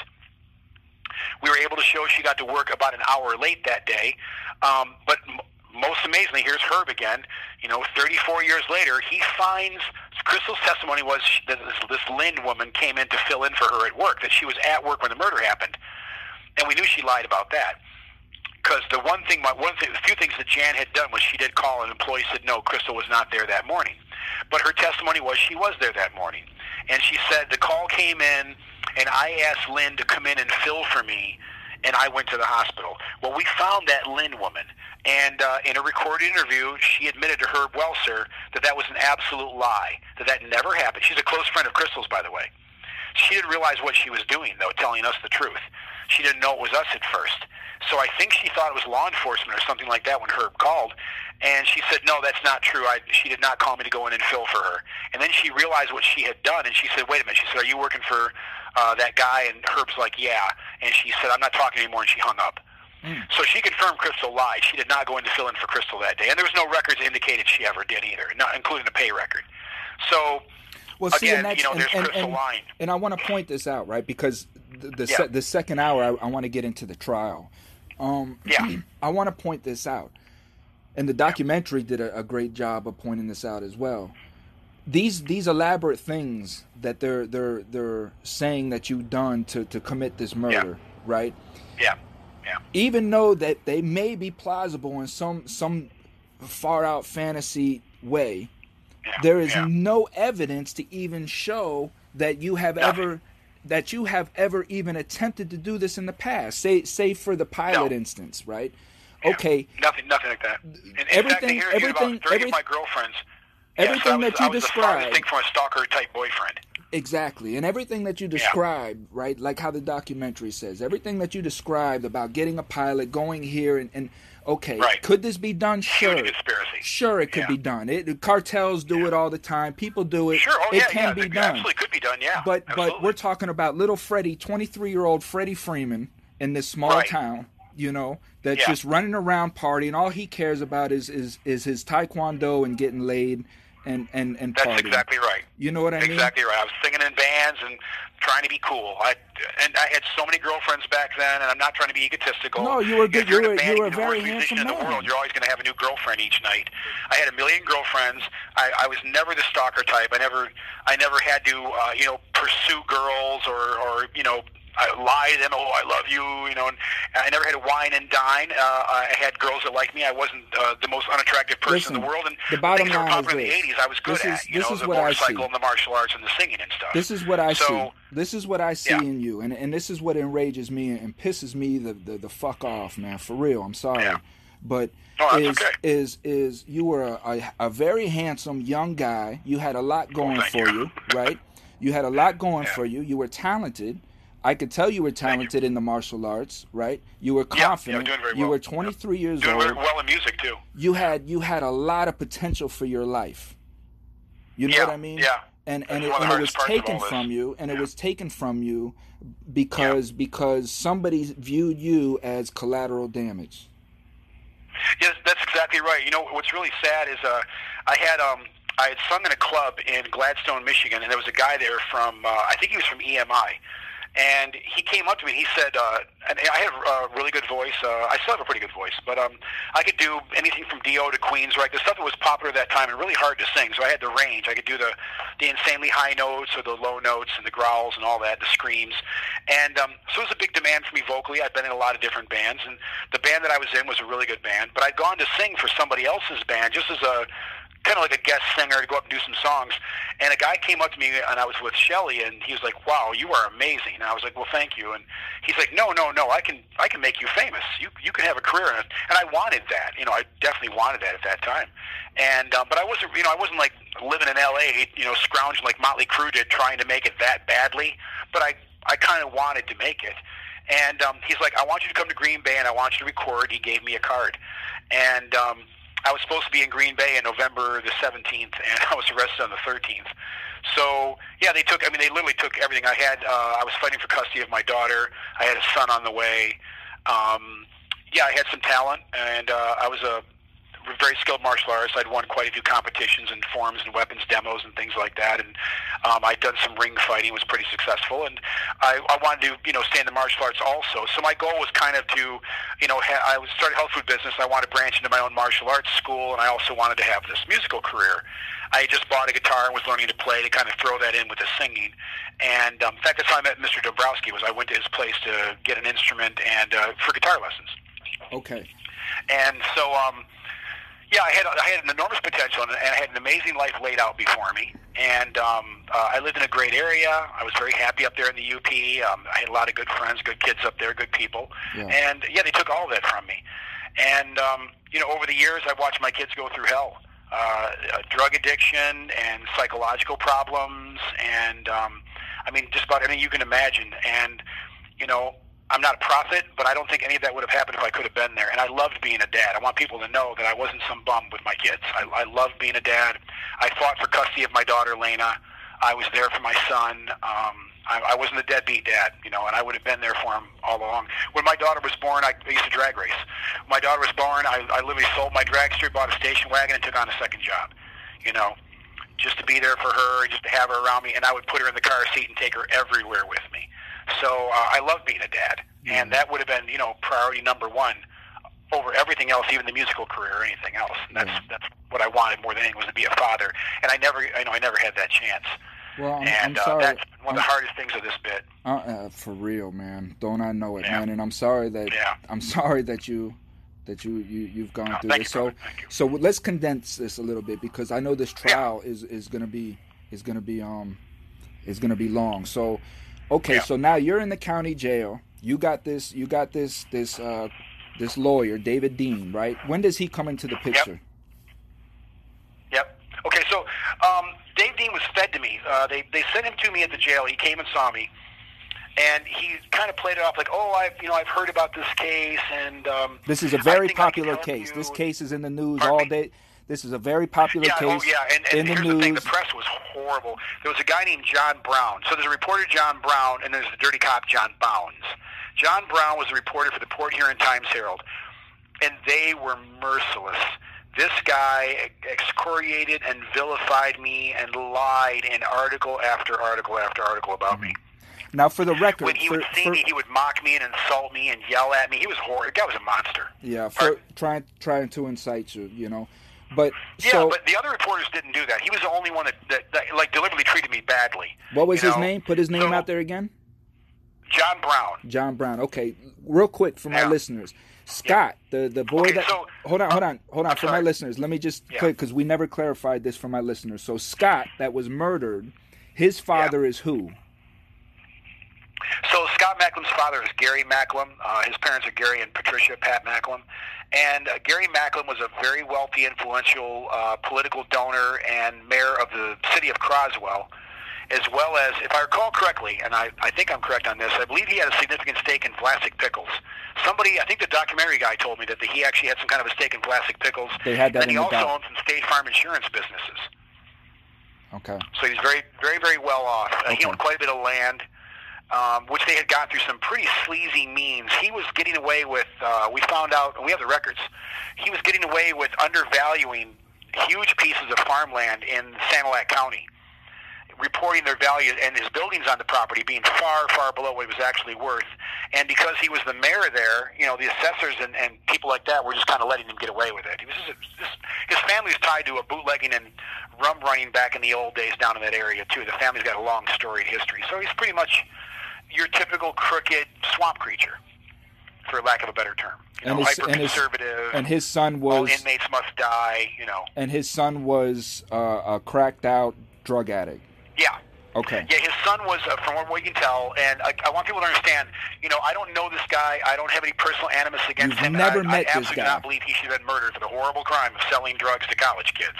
That's not my implication. Mm-hmm. But it, but it looks like from all the witnesses, what Scott was kind of trying to be was that Don Johnson Miami Vice guy.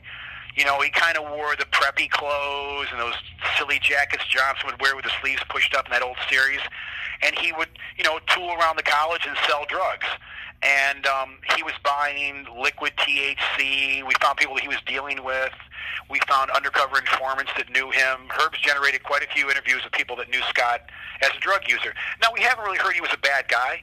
You know, we haven't really heard that he was, uh, you know, abusive or anything like that. So just more, more of the flaky party kid Yeah. of a of a rich mayor. Like a white boy- like a white boy Rick type was getting wannabe. out of trouble. His dad was getting him out of trouble. Like a white boy Rick wannabe. That's exactly what he was. Yeah, you know, you know, I was at uh, I was at Oaks with him. Oh, White yeah? boy Rick. Anyways, uh, the Oaks facility here in Michigan, in Manistee. Okay, so let's That go. was just shortly before he went home. Okay, was, so- uh, he, they they have him in a protective custody unit because he couldn't be in population. Yeah, yeah, he's But, home um, now. Okay, yeah. so David Dean, he's pressing up on you, so he's obviously uh, planted to be your attorney. Yeah, he came to see me in the jail, and he's like, "Oh, you know, you're going to have a giant lawsuit," and I he was really selling it. Like, you know, I know people here, and I'm connected, and I've been down here, and I know the judge, I know the prosecutor, and you're going to have a huge lawsuit for malicious prosecution, and you know, he had me thinking they were going to clear my name, and I was going to be out of there, and I was going to be wealthy on top of it, you know. And I was, I was, you know, you're you're desperate for help. I was just a kid and um, I didn't do this. They were treating me horribly in the jail. They tortured me in that jail for a year, literally. And um, How so? so here's the pardon. How so? Oh, this is a matter of record too. So they kept trying to squeeze me into plea bargains shortly after uh, Dean became counsel. Okay. So what they did to me was they took me out of general population and they put me in what's called L cell. L cell was reserved for mental health patients, and so they had welded steel screen to this cell. And uh, they didn't have any mental health guys there very often. They had two characters in town, uh, uh, Leonard Wood and Eugene Brown, that used to wind up in there all the time, and they had serious problems. But there were three of these cells in the L cell section, and they kept me in the middle cell and then they would just torment me. They would turn off the water. They wouldn't let me bathe. Now there's it's there's actual written orders from Robert Cleveland saying things like, you know, Freeman not to shave, no visitors for Freeman, no phone calls. They as you know, it's illegal to monitor attorney calls. They not only monitored my attorney calls, which they admit, they took notes of my attorney calls with a jail guard listening to every call and writing down what I discussed with my attorney. There's actually log entries, which Herb Welser will confirm for you, where they listen to my attorney calls and write down wrote down what we discussed. So you'll see Officer Heinrich, for example, and it will say, you know, Freeman calls lawyer Dean talking about blah blah blah. It's insane. And this is all pretrial. This is all pretrial, yeah, pretrial and and during the trial too. And so they ordered that I wasn't allowed to bathe. They ordered that I wasn't allowed to have any recreation. Uh, they wouldn't let me have visits. I wasn't allowed to have general law library, a general library, or any books. I wasn't allowed to uh, take showers. We used to have to shower in a um, a trustee area.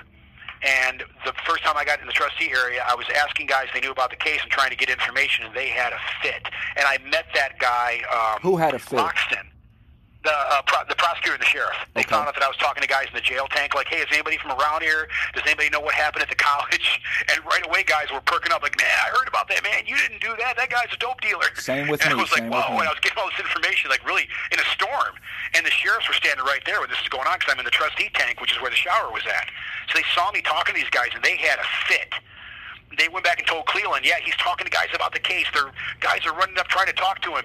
And Cleveland then ordered that I was not allowed to shower. Literally, I wasn't allowed to bathe. So then they, when they put me in L cell, and I'd never engaged in any misconduct. For how long? They turned off. Uh, I'm sorry. How long was I allowed to not allowed to bathe? Yeah. I probably got six showers in a year. Damn it, man. Yeah, yeah. so I had to bathe in my toilet. It's not an ex- that's not an exaggeration. Uh, I had to bathe in my toilet.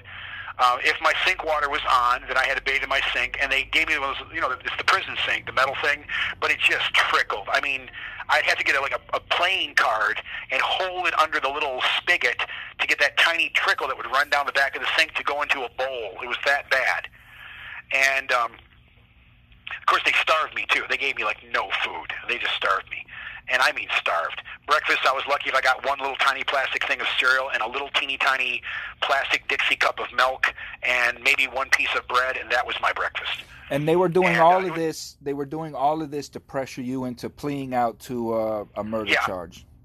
Yeah, and it messed with me psychologically too. Yeah, mm-hmm. yeah. Like I was so sick while I was there, and my skin broke out horribly, and I lost like 40 pounds. Even Kathy Ballard, in her trial testimony when I was in court, she said, "Well, I know that's him there, but he looks really different."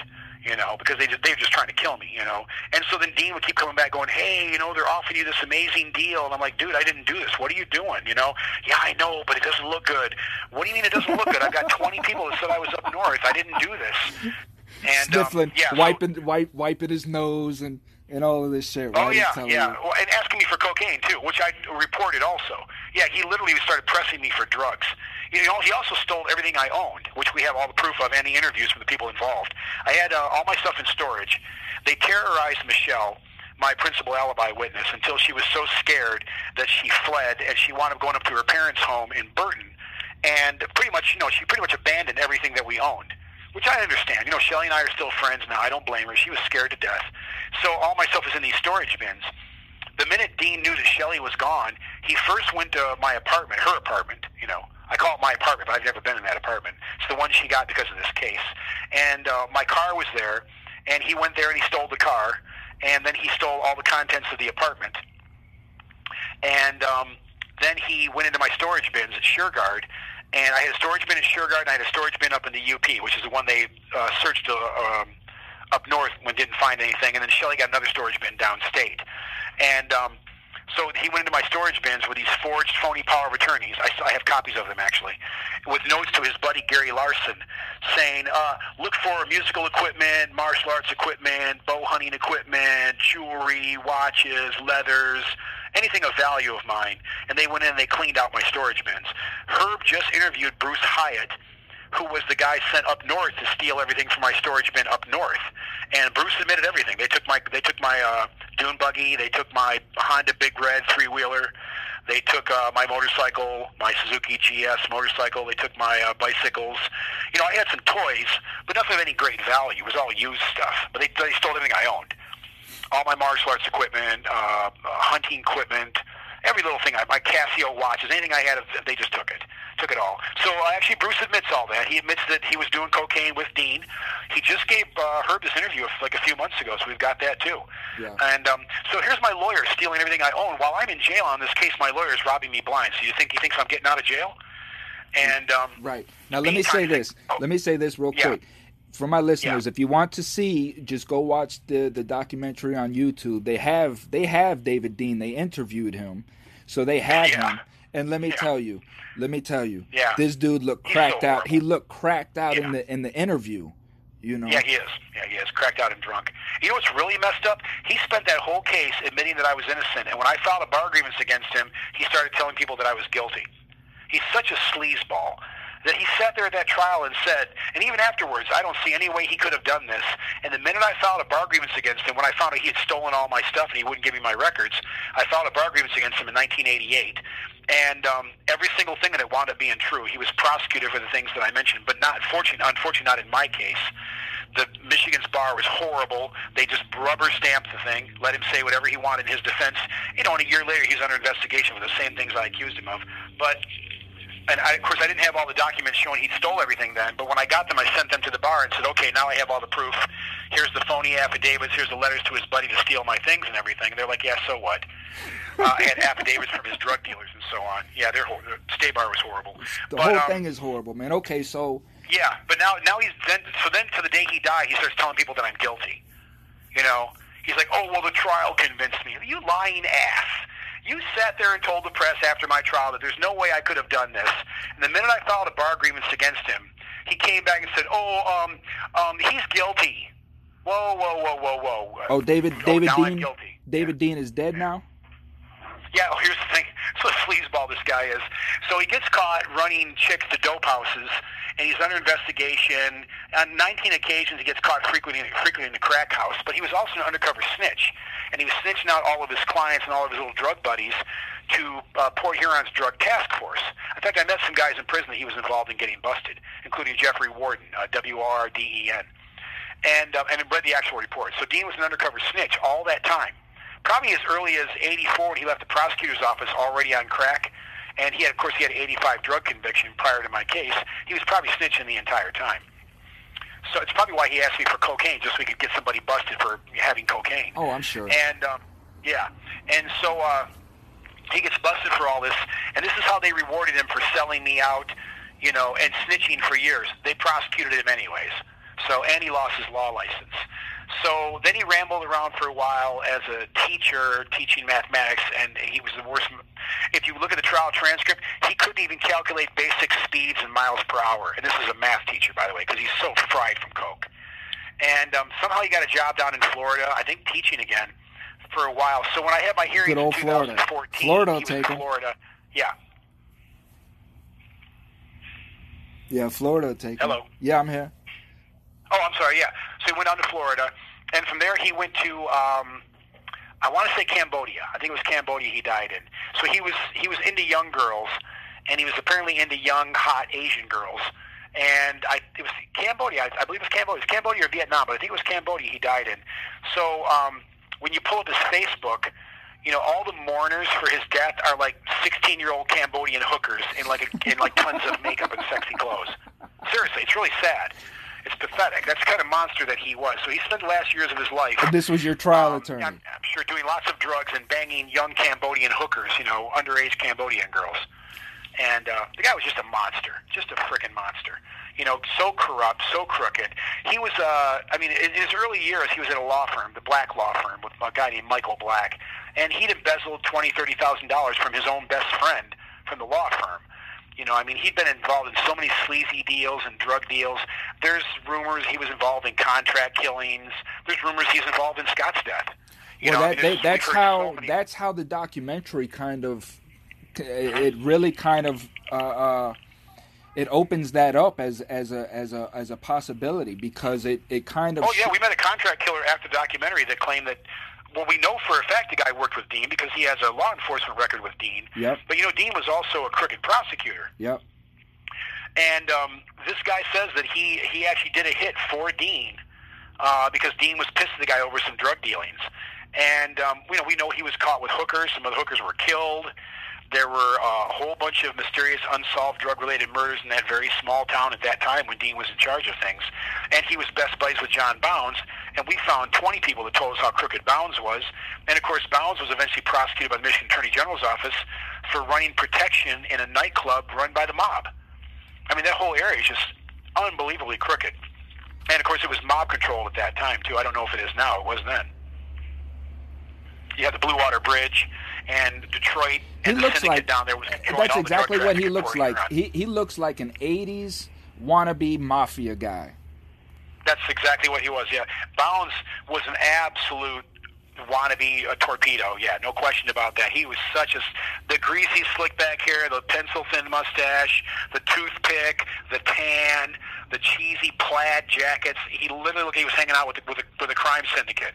It was insane, and he was so crooked. We've got a guy, uh, Dan Wilkins. Who's Don Wilkins? Who's made it very clear that you know Bounds was the kind of guy that would get rid of evidence for money, or or get rid of somebody for money right and his mom dated Bounds, so he has intimate knowledge about John Bounds. Now, Don Wilkins is unfortunately one of, one of the suspects in this murder. His uh, wife, Lisa Cato, said that he had made a lot of very incriminating statements about this crime and had taken her to the crime scene and had pretty much hinted that he had done the murder himself. One of the problems we've had is we have uh, multiple leads. We have um, uh, one set of guys where one guy confessed to the murder to somebody else, and this guy's a very, very violent guy with a very dangerous history. We have the Don Wilkins link. We have the Troy Brass link. We have the DC Hill link, and we don't know which one to believe, unfortunately. They all lead back to the murder, and all these people are in some way involved in all the bad things that were going on down there at that time. So um, the problem is we don't really know who the actual murderer is, but many people still to this day think Crystal was involved. Um, there was a female standing next to Scott. So what happened was another thing never checked out by anybody, including the police. Witnesses saw a woman standing kitty corner from Scott's car. So remember, Scott shot with a shotgun, a 12 gauge shotgun in broad daylight. See, we all know how loud that is. So loud people heard it echoing off the walls of the buildings on the college campus. At one point, they thought maybe it was multiple shots. There's a girl standing uh, maybe 10 feet away from Scott while a 12 gauge goes off. And it says this woman appeared to shrug her shoulders, got into a red car, and drove off in the other direction. Now, right away, I thought that was Crystal. And I thought the shrugging shoulders was her throwing the shotgun in the car. So clearly made up this crazy story about his suspect, supposedly sitting in the car next to Scott, and then Scott walks up to his car all innocently and gets shot. Well, that's all bullshit. All we have witnesses that saw Scott running from the student center towards his car. So that didn't happen. Secondly, uh, the forensics on the round indicate that the round entered his lower left flank, moving at a sh- very, very sharp upward angle, with the pellets actually exiting his armpit on the other side. The round went through the intestine, the spleen, penetrated the diaphragm and the heart and the lung, and continued to go upward at a sharp upward angle. So stick a gun out of a car door. Okay, if you tilt the gun upward, then what do you get? You get like maybe blowing the top of his head off if you're lucky, Right. from a few feet away. But it's not going to go in his lower left flank and move sharply upward with the pellets exiting his armpit. They literally incised his armpit and pulled pellets out. There was uh, double aught buck pellets. Secondly, he had seven double aught buck pellets in him. We went to every manufacturer. Nobody made a seven pellet double aught buck round, and the wadding was still inside of his body. And um, so he was shot relatively close. There was some stippling on the clothing from powder. And so you can't be shot that close with a gun sticking out of a car door with powder burns on the body and have the round move sharply upward, cutting the body upward at a 45 degree angle. It's just not possible. So, but to prove that, Harold Copus, a former FBI agent, one of my supporters, uh, went out there and they recreated the scene on multiple in multiple ways, photographed the entire thing, and even used a Ford Escort wagon, measured the door, the whole nine yards. None of it matches. So clearly, just made this crap up. Secondly, there's a gunshot boom, and there's already a car driving through the parking lot. Not a car ripping out of the lot, jamming gears, and taking off. And everybody, even the police that you know weren't part of the case, would say things to me like, "This is the stupidest thing in the world, dude. No one saw a car tearing out of that spot." There's three people right there in the lot. See a car coming towards him. It's not ripping out of a spot next to Scott. It's not jamming gears. It's not barking the tires. None of that. No it's skid shot, marks, and the no car's nothing. already coming. But What- Cleland lied and told the jury I was sitting there parked next to Scott. You know, in the in the spot next. He just made that up. Nobody saw any car there. He just made all that crap up. And the problem was whatever he said became gospel. And even as a kid, again, I was like, "That's not. I, I I drive. I race. That's not happening. You'd be jamming gears to back out." Because the minute you hear the shot, these people see a car coming towards them. It did not take off out of that spot next to him. But the girl is there, and they do see the girl. And it says the girl appeared to shrug her shoulders, but she just heard a shotgun go off next to her. Like it's that's a cannon. And we all know how loud that blast is. And this, so this girl just gets in the car and drives away and thinks nothing of this. And they never even try to find out who she is. They don't go to the college classes and look for this girl. They don't put up notices. Do you know the police did no investigation into Scott at all? None. They didn't try to find out where he was the night before the murder. They didn't try to find out where he was at the college when he was skipping. He skipped his first two classes, but we know he was at the school. They didn't try to find out what he was doing at the college. They didn't inventory anything. They simply found Crystal's keys, and then Crystal's like, "Oh, those are my keys," and they just gave them to her. There's a there's a gym bag, and it just says there's some books in the gym bag. They didn't inventory anything. They didn't photograph the crime scene. They didn't secure anything. They didn't mark off the area, and they didn't they didn't interview any witnesses in the area. All their so-called witnesses are people that came forward on their own. Who was the detective that was first on the scene? John Bounds. This Now, is so this John is the Bounds same this is the same this is the same John Bounds that you described earlier. the dirty, crooked sleazeball John Bounds. Yeah. So there's a shooting at the college, and they send out not a team of police officers. They send out John Bounds by himself. Who is they? No team of officers. Now Bounds has never done a homicide, which is a matter of record. Who is they? When you, hold on. When uh, you say when you say me? when you say they send John, who is they? Well, all it says it, all it says is that Bounds was dispatched. We don't know to this day who Okay. sent him out there. Got it. So John. Yeah. Okay, got he it. He was dispatched out there, but he was dispatched out there by himself. And this is a guy who's never done a homicide. He's a patrol officer who, who you know, just gotten his job back. You know, what was a year prior after his uh, after his trial, and then he, you know he lost all he lost all of his appeals. To his appeals are uh, uh, a matter of public record in Michigan. Okay, and so uh, the chief of police, which at that time was Townsend, said in a press article, John Bounds will never work for this force again. And next thing you know, Robert Cleland insisted that John Bounds be brought back, and they're best buds. So Scott's killed. The Attorney General's election was the day prior. Gary Macklem was contributing to um, Cleland's campaign. Cleland lost a devastating uh, defeat to uh, Frank J. Kelly, very popular Attorney General in Michigan for many years. And um, the next morning, Scott's killed at the college, and Bounds is sent out there by himself. He doesn't do anything he's supposed to do. He doesn't. He doesn't even secure the crime scene. People are walking all over. He does nothing. He doesn't take photographs. He doesn't do anything. no, he took something He from the crime scene.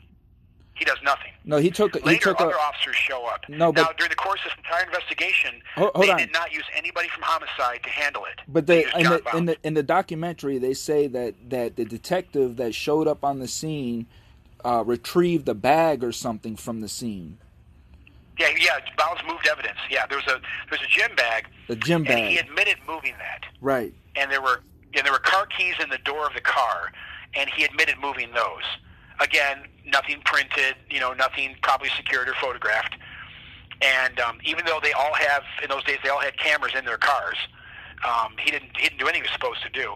So what I think he did, what a lot of us think he did, was we think he took the drugs out of the gym bag. There's no question they knew Scott was dealing drugs. He he was a very high profile individual, very well known. Uh, John Bounds was deep in the drug trade in Port Huron at that time. This is the mayor's son selling dope at the college, and they've got a huge drug task force in this tiny town. There's no way they didn't know Scott Macklem was selling drugs. This is the mayor's kid. Right. You know, there's no no doubt. And he had been involved in multiple incidents. There had been the scenes at Klein's Menswear and all these other things that were going on.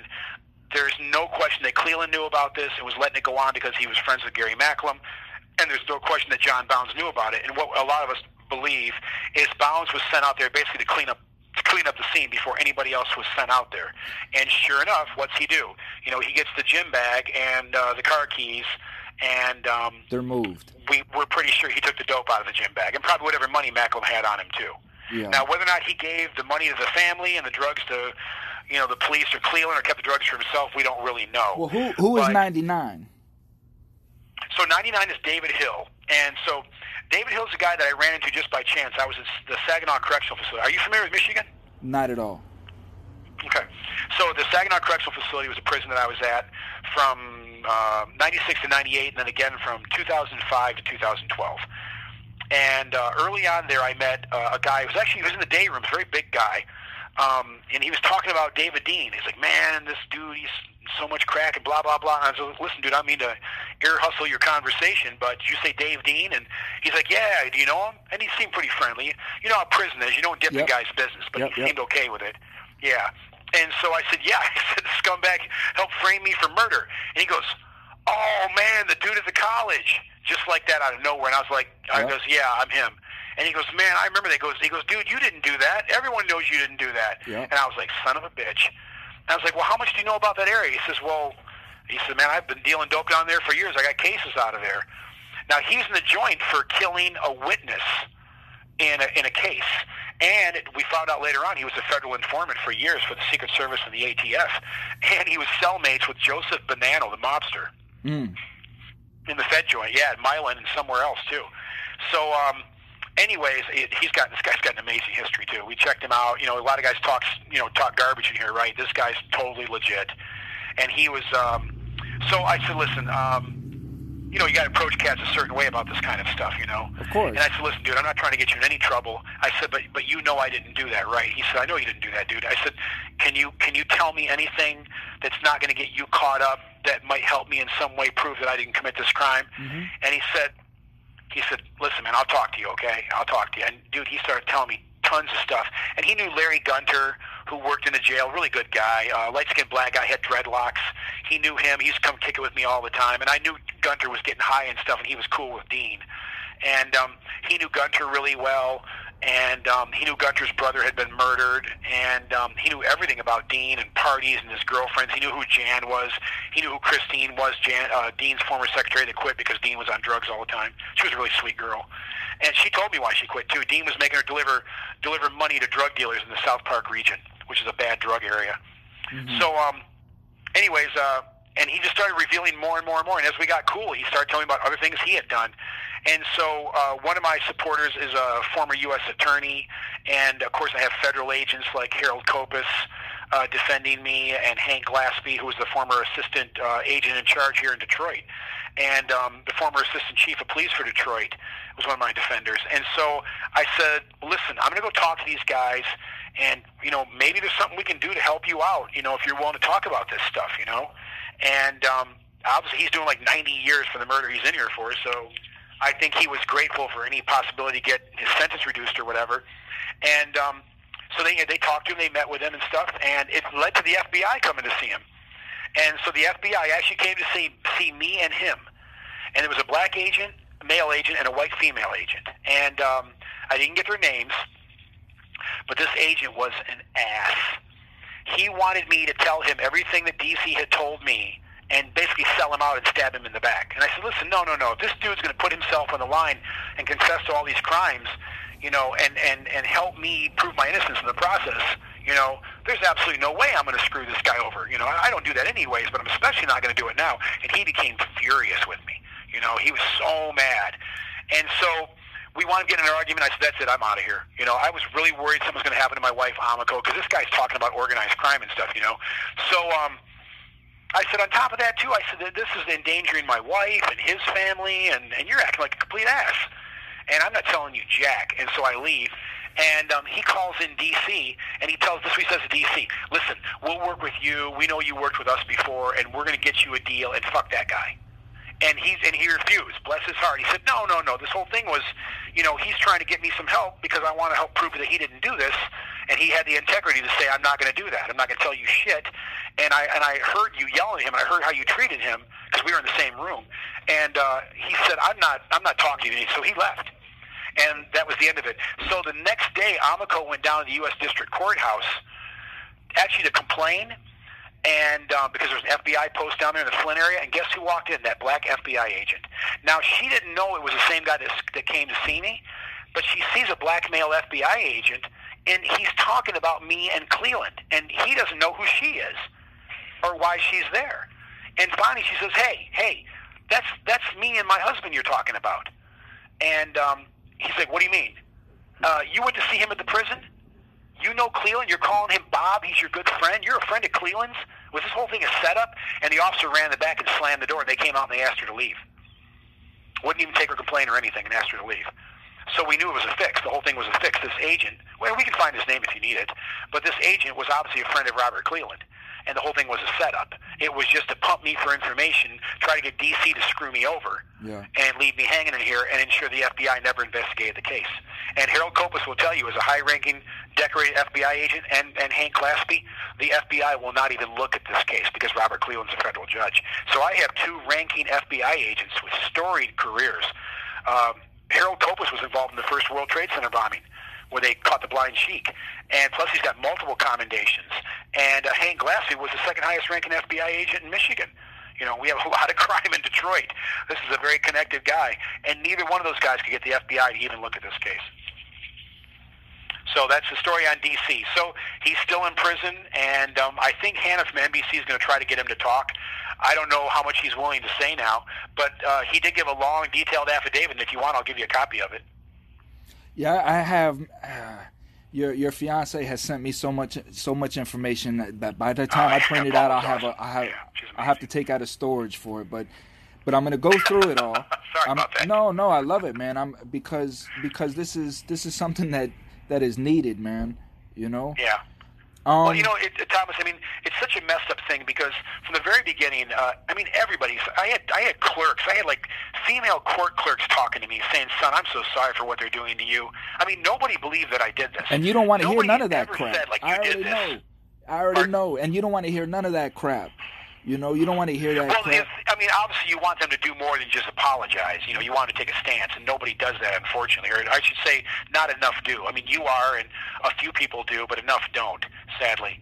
But um, but the point was that usually when you're accused of something like that, you know, you know, you're hometown hero, great kid, or whatever. Everyone's like, yeah, you're guilty, you're the murderer. Except for that idiot reporter, nobody ever said they thought I did this. Not a single sheriff in that jail. Not a single one. And you know those guys are. They're asses to everybody. Yeah. None of them are like, man, you did that shit. Especially I- over the mayor's, biggest- especially I over mean- the mayor's son, they're gonna treat you like like pure garbage. you. You know. Exactly, and they didn't. They didn't.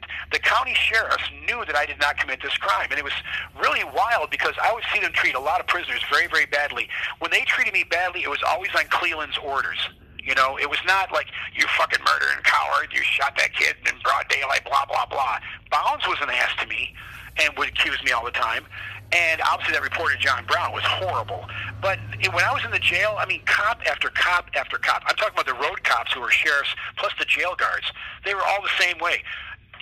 Buddy, I don't see how you did this. Or they'd stand there and watch days of the trial and go, what the fuck was that? I would leave the courtroom and have these cops that I didn't even know, like transport guys, going, what the fuck? Ninjas? Mind control? What the? Where's the shit saying you shot the guy? And if you're a fucking ninja, why didn't you use a poison dart or kill him in the dark at 3 A o'clock in the morning? I'd be like, thank you. Hello. A blowgun. You know? Yeah. Okay, so all right, because I have some questions here as well, man. Because I'm, Yep. I, I want to know, like, when you when you were doing the jury selection, how how did that process go? Oh, that was horrible. So, uh, we we know we now know that a lot of jurors just wanted to be on the jury, and they actually knew everybody involved, which is just messed up. But um, basically, like most jury selection processes, um, you know, Michigan uses the um, the the lottery and the notice. And so people would come in, and we'd voir dire them. And some would say, "I've got, yes, I do have preconceived notions about this case," or "I know Sheriff so and so." Nobody was, uh, you know, too too hostile. Um, a couple said, I, I think, well, it was like a woman said, I'm pretty sure he did it, you know. And my lawyer would say, well, you're just basing that what you saw in the press. And she'd say, yeah, you know. Or I think one lady said she didn't like the way I looked or whatever. Or, uh, but mostly it would be like, like negative press coverage that they already knew about, or they knew somebody that was in some way involved in the case. What we didn't know was uh, some jurors lied, and they actually knew people involved in the case or were related to people involved in the case, and they didn't tell us that because they wanted to be on the jury. And I only had, just you know, since the case, I've had nothing but positive press coverage. During the case, I only had negative coverage. You know, it was killer says I'll get you or some crazy nonsense like that. Of course, that never happened. That's what I the never media does. anybody, and yeah, it was all negative press. It was all garbage. This Brown guy would just write all kinds of crazy stuff about me. Uh, Ninja Assassin says he has witnesses to prove he was up north or some crap like that. It was just all garbage. Even if it was positive, it was negative. You know, Shelley was my stupid slut girlfriend, but Crystal was unmarried and pregnant, and she was an innocent, sweet young girl in the prime of her life, about to marry the man that she loved. But my girlfriend, you know, uh, was a stupid slut. You know, this is her first child, and she's madly in love with me, and she's a stupid slut. So, anyways, um, that they did that constantly, though. And just you know, Shelley was like the nicest person in the world, and Crystal was a demon. Right. And and Shelley to this day is like the nicest person in the world. And I don't know if you've spoken to her or not, but if you want to, she'll speak to you. Her whole life is like charity work. She owns a Tung Soo school. She stayed in the martial arts. She actually outranks me now. She probably kicked my ass. but she's a fourth degree black belt now in Tung Soo She's a master. So she's actually Master Michelle Marie Woodward. She never married. Um, you know, we have a son by her, and then she has a daughter, Missy, by another gentleman. And um, she's just uh, just an insanely good human being, and all she does is uh, takes care of children and donates time to charities and feeds the poor and the homeless. And she's just like a like a saint, basically. But they they terrorized her and they crucified her, and you know, Crystal, of course, slept with everybody. Shelley did not. Um, Shelley been with one person. Crystal been with you know twenty or thirty at least. She didn't know me from Adam when she went to bed with me on the beach, and um, that's fine. Whatever. If you meet somebody you like them, great. But I'm just saying, they they tried to imply that Crystal was like this Vestal virgin, and Shelley was like this horrible monster. And the exact opposite was true. Crystal was violent. She was abusive. She was mean. She used drugs. Shelley was kind, sweet, gentle. She didn't use drugs. She didn't smoke. She was a very good person. Um, I've never known Shelley tell a single lie, and I've known her since she was like 15. And uh, anyway, so um, during the jury selection, um, we you know kicked a few off, and then eventually we had this jury, and I did not like the jury, and I kept telling Dean, some of those people are glaring at me. Just, I don't want them on my jury. He just totally ignored me and stood and said, "Yes, Your Honor, we have a jury." And Cleland couldn't have been happier, you know.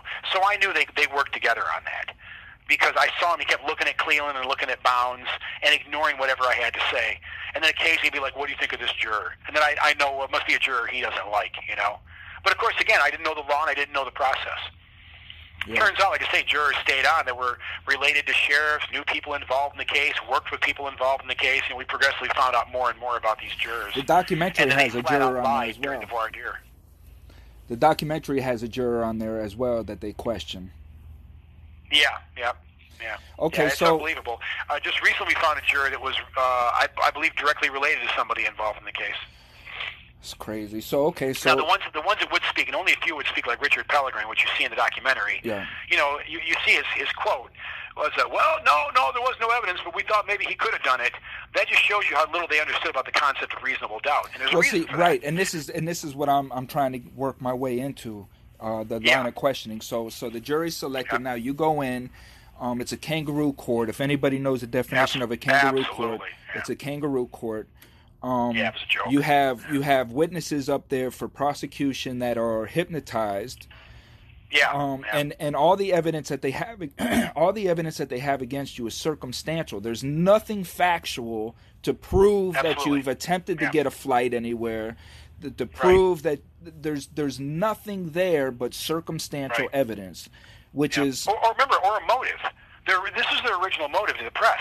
Um, he was trying to subjugate Crystal to bring him into her, uh, bring her into his secret ninja organization. They The literally ninja said that. As stupid as that sounds, that's what's in the original press stuff. When the media started going, like people from Detroit would call because it was getting picked up. They'd be like, "Did you just say uh, he's trying to recruit her for his secret ninja organization?" And eventually, uh, my lawyer said, you know, press was calling and going, wasn't this guy living like in a two hundred dollar rental farmhouse with a girlfriend on welfare? And now he's in a secret ninja organization, but they're not helping him or getting him out of there. Are you people insane? And they came up with the jealous boyfriend theory. So the problem with the jealous boyfriend theory was that I dumped Crystal in June. She came uninvited to a party down at the beach at a, a neighbor's house where I had this cabin at. And um, bear in mind, the truth of this whole thing is I saw Crystal like three or four times. Now, you, you, you hear the stories from her, and it's like I must have been living with her for five years or something. But Tom Ford told them, and Shelley told them, and Shelley just confirmed recently again to Michigan's Attorney General. I hardly ever saw Crystal. I went out with her one night. She came back the next morning, harassing me and pestering me to take me to breakfast. She was all goo goo eyes and gaga in love with me. You know, I'm not going to lie. I was chasing a lot of women back then, and I had no interest in a relationship with this girl. You know, we went out, we had dinner, we went to the beach, we had sex. I was pretty much, you know, over it. And I know that sounds harsh, and I'm, I apologize to any listeners that are offended by that. But I was a young man, and it was the 80s, and that's how you were cool. You know, or that's part of being cool, I guess. Anyways, um, but she came back the very next morning, and she was just all over me. This is not a victim of, a, of an assault or a person that was mistreated in any way. She's back at my home, driving all the way from Croswell all the way to my place in Jeddo. And of course, you know, Tom told them that, and Shelley told them that. So she's on me. I'm not on her. I'm not going to her. I didn't have a phone at the cabin. We never had a phone until the last two weeks I lived up north in the uh, UP. Right before my arrest, we got a phone, and I got the phone because Shelley was very, very pregnant. And I wanted it for medical emergencies because we lived in a farmhouse in the middle of nowhere. So I got the phone just just in case something happened, heaven forbid, to Michelle, Uh, or we needed medical emergency or an ambulance or something for the pregnancy. And um, so we didn't have a phone down there, so I was never calling her. I wasn't going out to her place and seeing her. She was coming to me. And so um, I'm getting off my train of thought here, but basically the the, cra- the crazy part of all of this is that there's no evidence of any of the crazy stories that she told. This uh, bullet-riddled uh, phone booth and the mind control and all this, a house of weapons.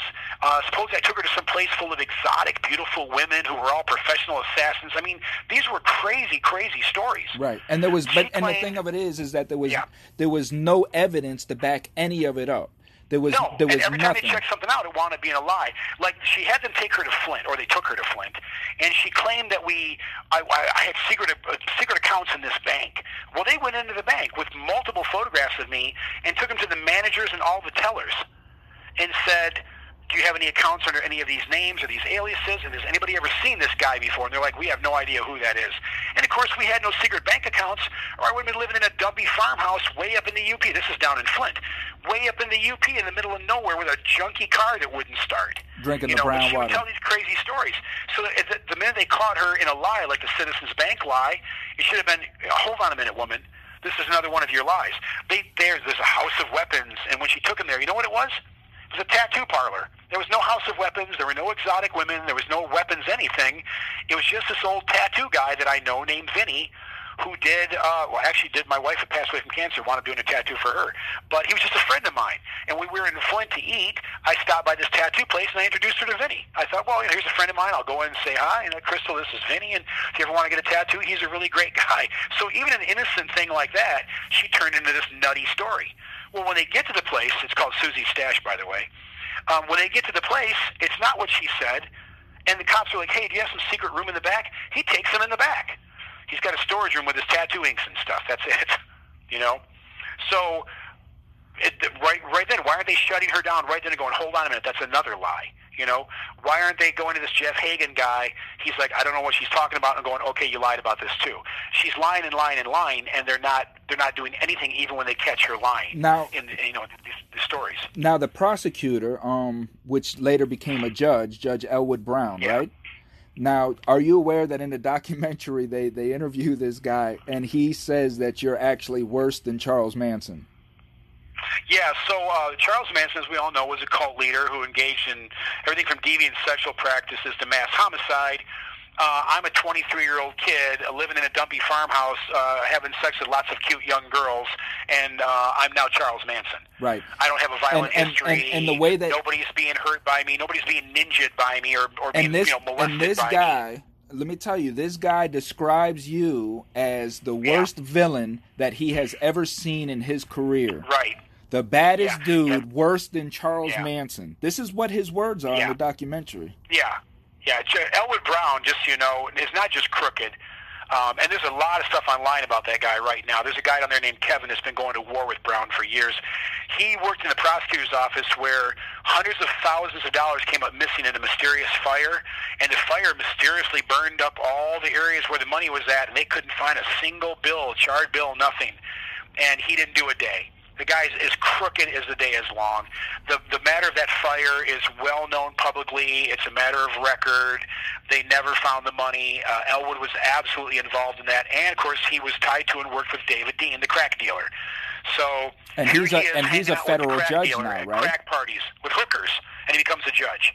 And of course Cleland, who's crooked as the day is long, also becomes a U.S. District Court judge. So what does that tell you? Okay, so now hold on And now. Thomas Houlihan, the other prosecutor from this case, was the one who set the whole thing up with Joplin with the secret deal and told him what to say and how to say it. And we have the actual entire paper trail.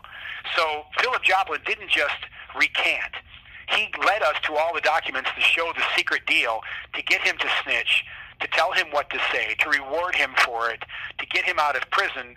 And there's and my judge James Corden, and this is the trial transcript, turned to the jury and said, "I want the jury to know that this man received no incentives whatsoever for this testimony." And we have the actual handwritten note saying, "Per Judge Corden wants Joplin immediately released." And there's letters from from uh, Joplin to Judge Corden, which he gave us, his own handwritten letters, and we got more of them from the court record. So he was in regular communication with the judge the entire time and getting special treatment. So that's the kind of sleazeballs that we were dealing with. Now- these are not. now- I want people to understand. These are not good people who made a mistake. I, I know that happens. Okay, now Phil, not what Philip. Philip Joplin was Yeah. the, the the the snitch, right? Yeah, so what they did was this is another thing that just to show you how crooked they really were and, and, and how far they would go. Now remember, I'm an, I'm an isolated prisoner. I'm not allowed to be around anybody because I'm a, I'm a ninja assassin or whatever that nonsense was. So they come and get me one day. They take me out of my holding tank. They tell me I'm going to court. And they put me in a room with this great big light skinned black guy with a real wild kind of a hair bear's afro. He's in the documentary. And uh, he's a, yeah, he's a big guy, and um, he starts pumping me for information about the case right away. Like, hey man, I saw you in the papers, and they say that you're some kind of badass, but you didn't do it, and I'm a con. I've done a lot of time, and I got a one four number, and I've seen everything, dude, and and they're saying you're innocent, and I'm like. I don't know this guy, and I, I, know something suspicious is going on. And they bring in another black guy. His name is Booker Brown. They bring him into the room. So he sits down, and uh, meanwhile, Goofy's still pumping me here, you know. And I'm like, listen, dude, what what are you doing? You know, what, why are you asking about this case? And I know guys in jail try to get deals for themselves. I mean, I, I'm not stupid, you know. And I'm like, what are you doing? And I said, I didn't do this, man. Why are you asking me about this? He goes, no, I believe you're innocent, man. They they say you can prove you're innocent, that you were up north. And he's saying all this stuff, and some of it was in the papers, like about the alibi, you know. And um, but it's still sending up red flags. I'm like, listen, man, I didn't do it. I had nothing to do with this crime. I I don't know why they think I did it. I don't think they think I did it, but I think I'm going to prove that I'm innocent. And he goes, yeah, man. You know, I wish you good luck. There's another black guy sitting there, and we just kind of talk friendly about court for a second, and we all go over to the courthouse. So next thing you know, oh yeah, he confessed to me in a jail holding cell. Now here's the cool part. The the other black gentleman that was sitting there, his name is Booker Brown, is Philip Joplin's own cousin. And Booker Brown testified, and is my supporter to this day, that everything Philip Joplin said is a lie, that I completely insisted upon my innocence, and I swore I had nothing to do with this crime. Well, as we now know, Philip Joplin confessed and admitted that he lied about everything. But Booker Brown testified in my trial, Tom. He literally said he denied it. He said he didn't do it. So here's Joplin's own cousin sitting there in the courtroom telling the jury this is a lie, and they, you know, they said, "Yeah, we believe Philip Joplin." Right. So you think I'm screaming bloody murder about my innocence to anybody that will listen? And there's another inmate who was there who's related to this guy saying this guy's lying and that I said I was innocent the entire time, and yet you believe this inmate. And he goes into all these details. Um, the victim screamed when he was shot, which we, we know is probably medically impossible because the rounds punctured his diaphragm, but he said that anyways. And um, his girlfriend was a lesbian and um, just crazy stuff. Well, that wasn't public information. First off, Shelley wasn't a lesbian, but that wasn't in any news articles. So I knew then he's being fed stuff by the police, you know. Because Shelley was uh, bisexual at that time, and that was not a matter of record in the case, and it sure as hell wasn't in the newspapers, so who told Philip Joplin that? Obviously, Bounds and those guys told Joplin to say all this stuff. And the idea of all of it was just to shock the jury. This is small town, conservative, white farm jury. So this you know, this Judge Elwood Brown now he sits in a position that he can still Oh, Judge oversee your case. the judge, the judge was James Corden. Elwood Brown was the assistant prosecutor. But he's Ken Lord, Elwood Brown, and Robert Cleland. okay. So how they have him in the documentary that Elwood Brown is a judge.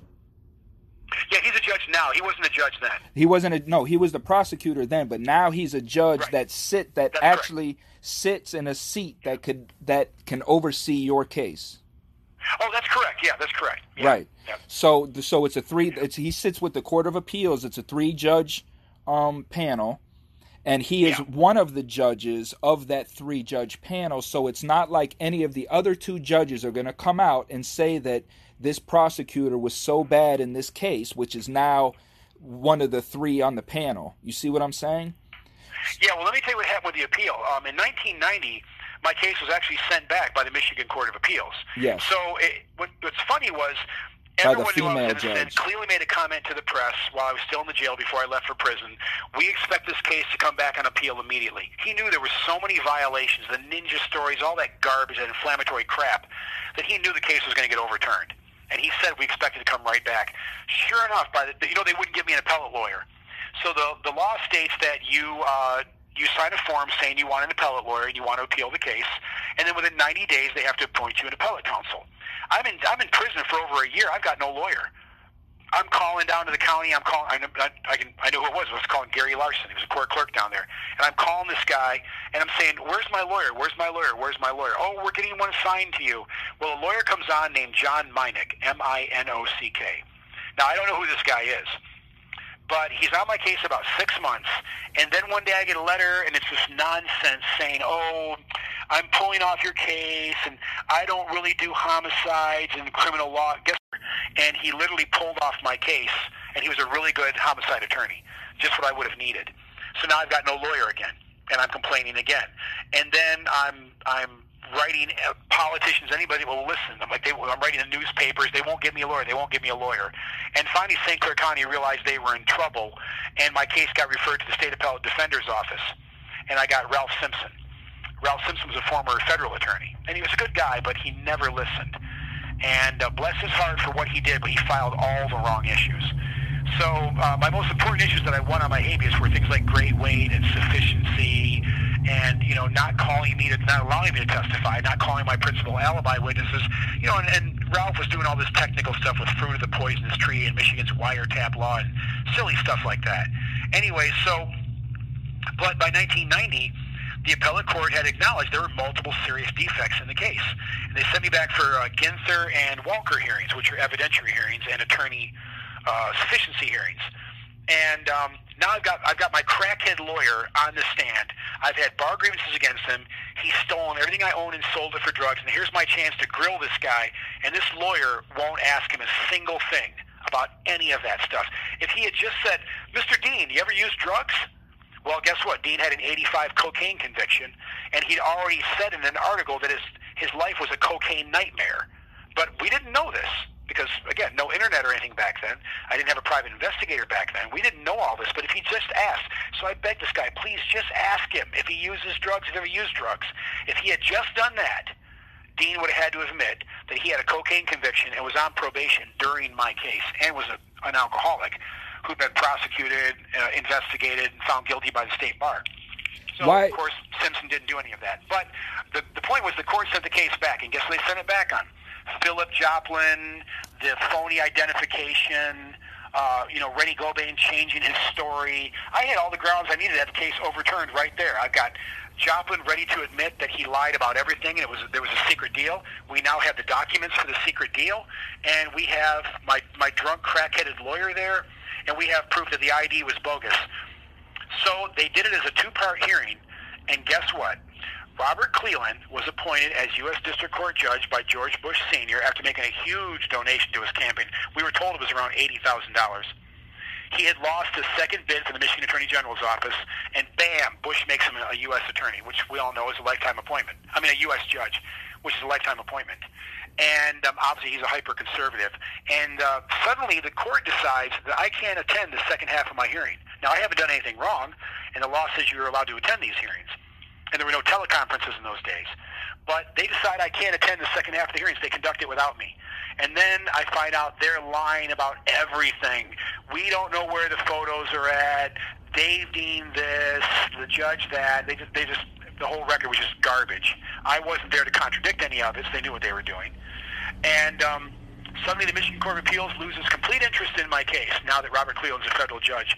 And from that point on, for your listeners, every appeal was rubber stamped. And people should know that every appeal I've ever had filed was filed for free by lawyers who believed in my innocence. We've never paid a single attorney.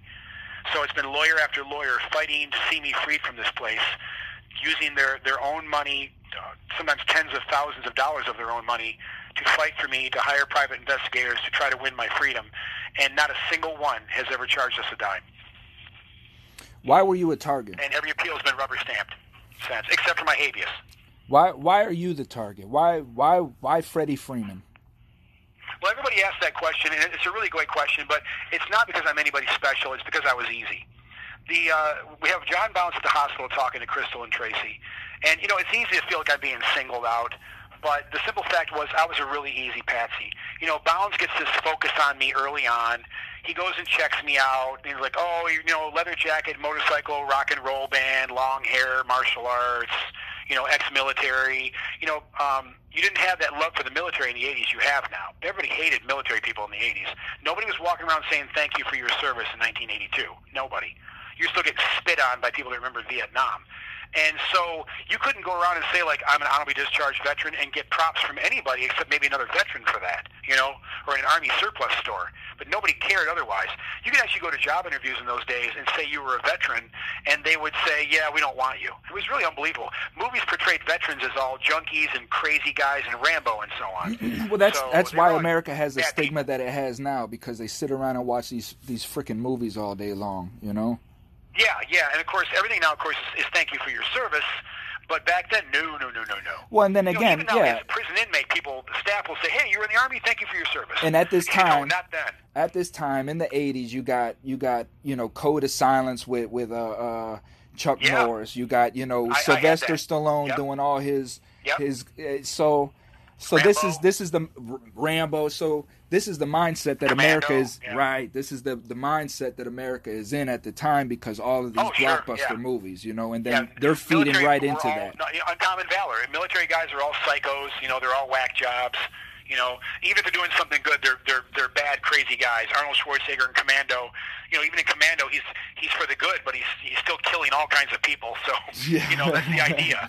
And um, so uh, you know, even in Predator, they were all uh, you know bad guys down in the jungle from special ops units who were you know down there to kill some aliens, but they'd done a bunch of dirt all around the world before that.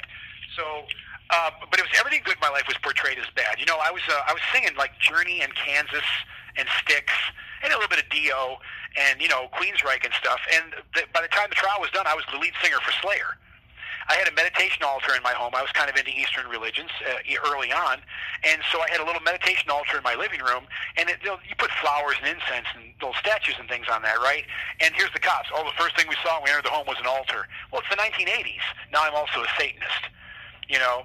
And I have all these girlfriends, and I have this prude jury of conservative farmers from these little towns, and you know now I'm a womanizing uh, gigolo on top of that, and I ride a motorcycle, so apparently I'm also a member of the Hell's Angels, and uh, I'm ex-military, so I'm also Rambo, and I'm going to shoot up their town if I ever get out of the jail. And oh, here's the kicker: I, not only do I not use drugs, I'm a health nut. So now I'm one of those crazy guys that makes those green drinks. And they literally said they found hundreds of bottles of unidentified substances in my home. Now, do you think if my home was full of drugs, they would have prosecuted me? It's just they didn't know what these things were. So I have supplements like superoxide dismutase or lecithin granules, and they're like, "Whoa, what's all that stuff?" Well, they're vitamins, stupid. They're supplements. They're health products. They're completely legal. You can buy them at Walgreens. They're not And donuts, they Copper. Pardon? I told him I said they're not donuts, Copper. Yeah, exactly. Yeah, you, that you would know. And so they literally took every good thing in my life. I mean, literally every good thing in my life. The martial arts, which I had never been accused of using the martial arts abusively against anybody. They took every good thing in my life, and of course, ninja films were huge. That's that's where the whole ninja thing came from. Crystal made that ninja crap up. You know, we wear taekwondo, we wear white uniforms, and we're Korean. Uh, you know, we're not Japanese, and we're not secret assassins. And what we do, we do out in the open. But we don't even use the same weaponry or equipment. But regardless, ninja films were everywhere. I mean, if you bought a black pair of underwear by Hanes, it said like Hanes Ninja underwear. And so, I had a ninja outfit in in the, in the 80s. I had a little. I was a little run run around with a ninja outfit. did, I wanted one for Christmas. right? I'm telling you. it's like a rule. Yeah. You had to have ninja something, you know. And like I did have, I had a dartboard that had little ninjas on it, you know, little tumbling ninjas. And um, Bless you, so yeah, but I didn't have a bunch of ninja gear, you know. I had uh, What- Chinese kung fu weaponry because I've been in Hung Gar kung fu as well as Taekwondo. Can you remember? And, um, can you remember the jury instructions and how they were read to the jury? Yeah, well, that's something I wanted to cover. I'm glad you reminded me because I would have forgotten. I was on it a minute ago. So uh, this is a this is a unique issue. There's a jury instruction used in Michigan, which was also used in Virginia, I believe. Uh, criminal jury instruction. I don't recall the code number of it.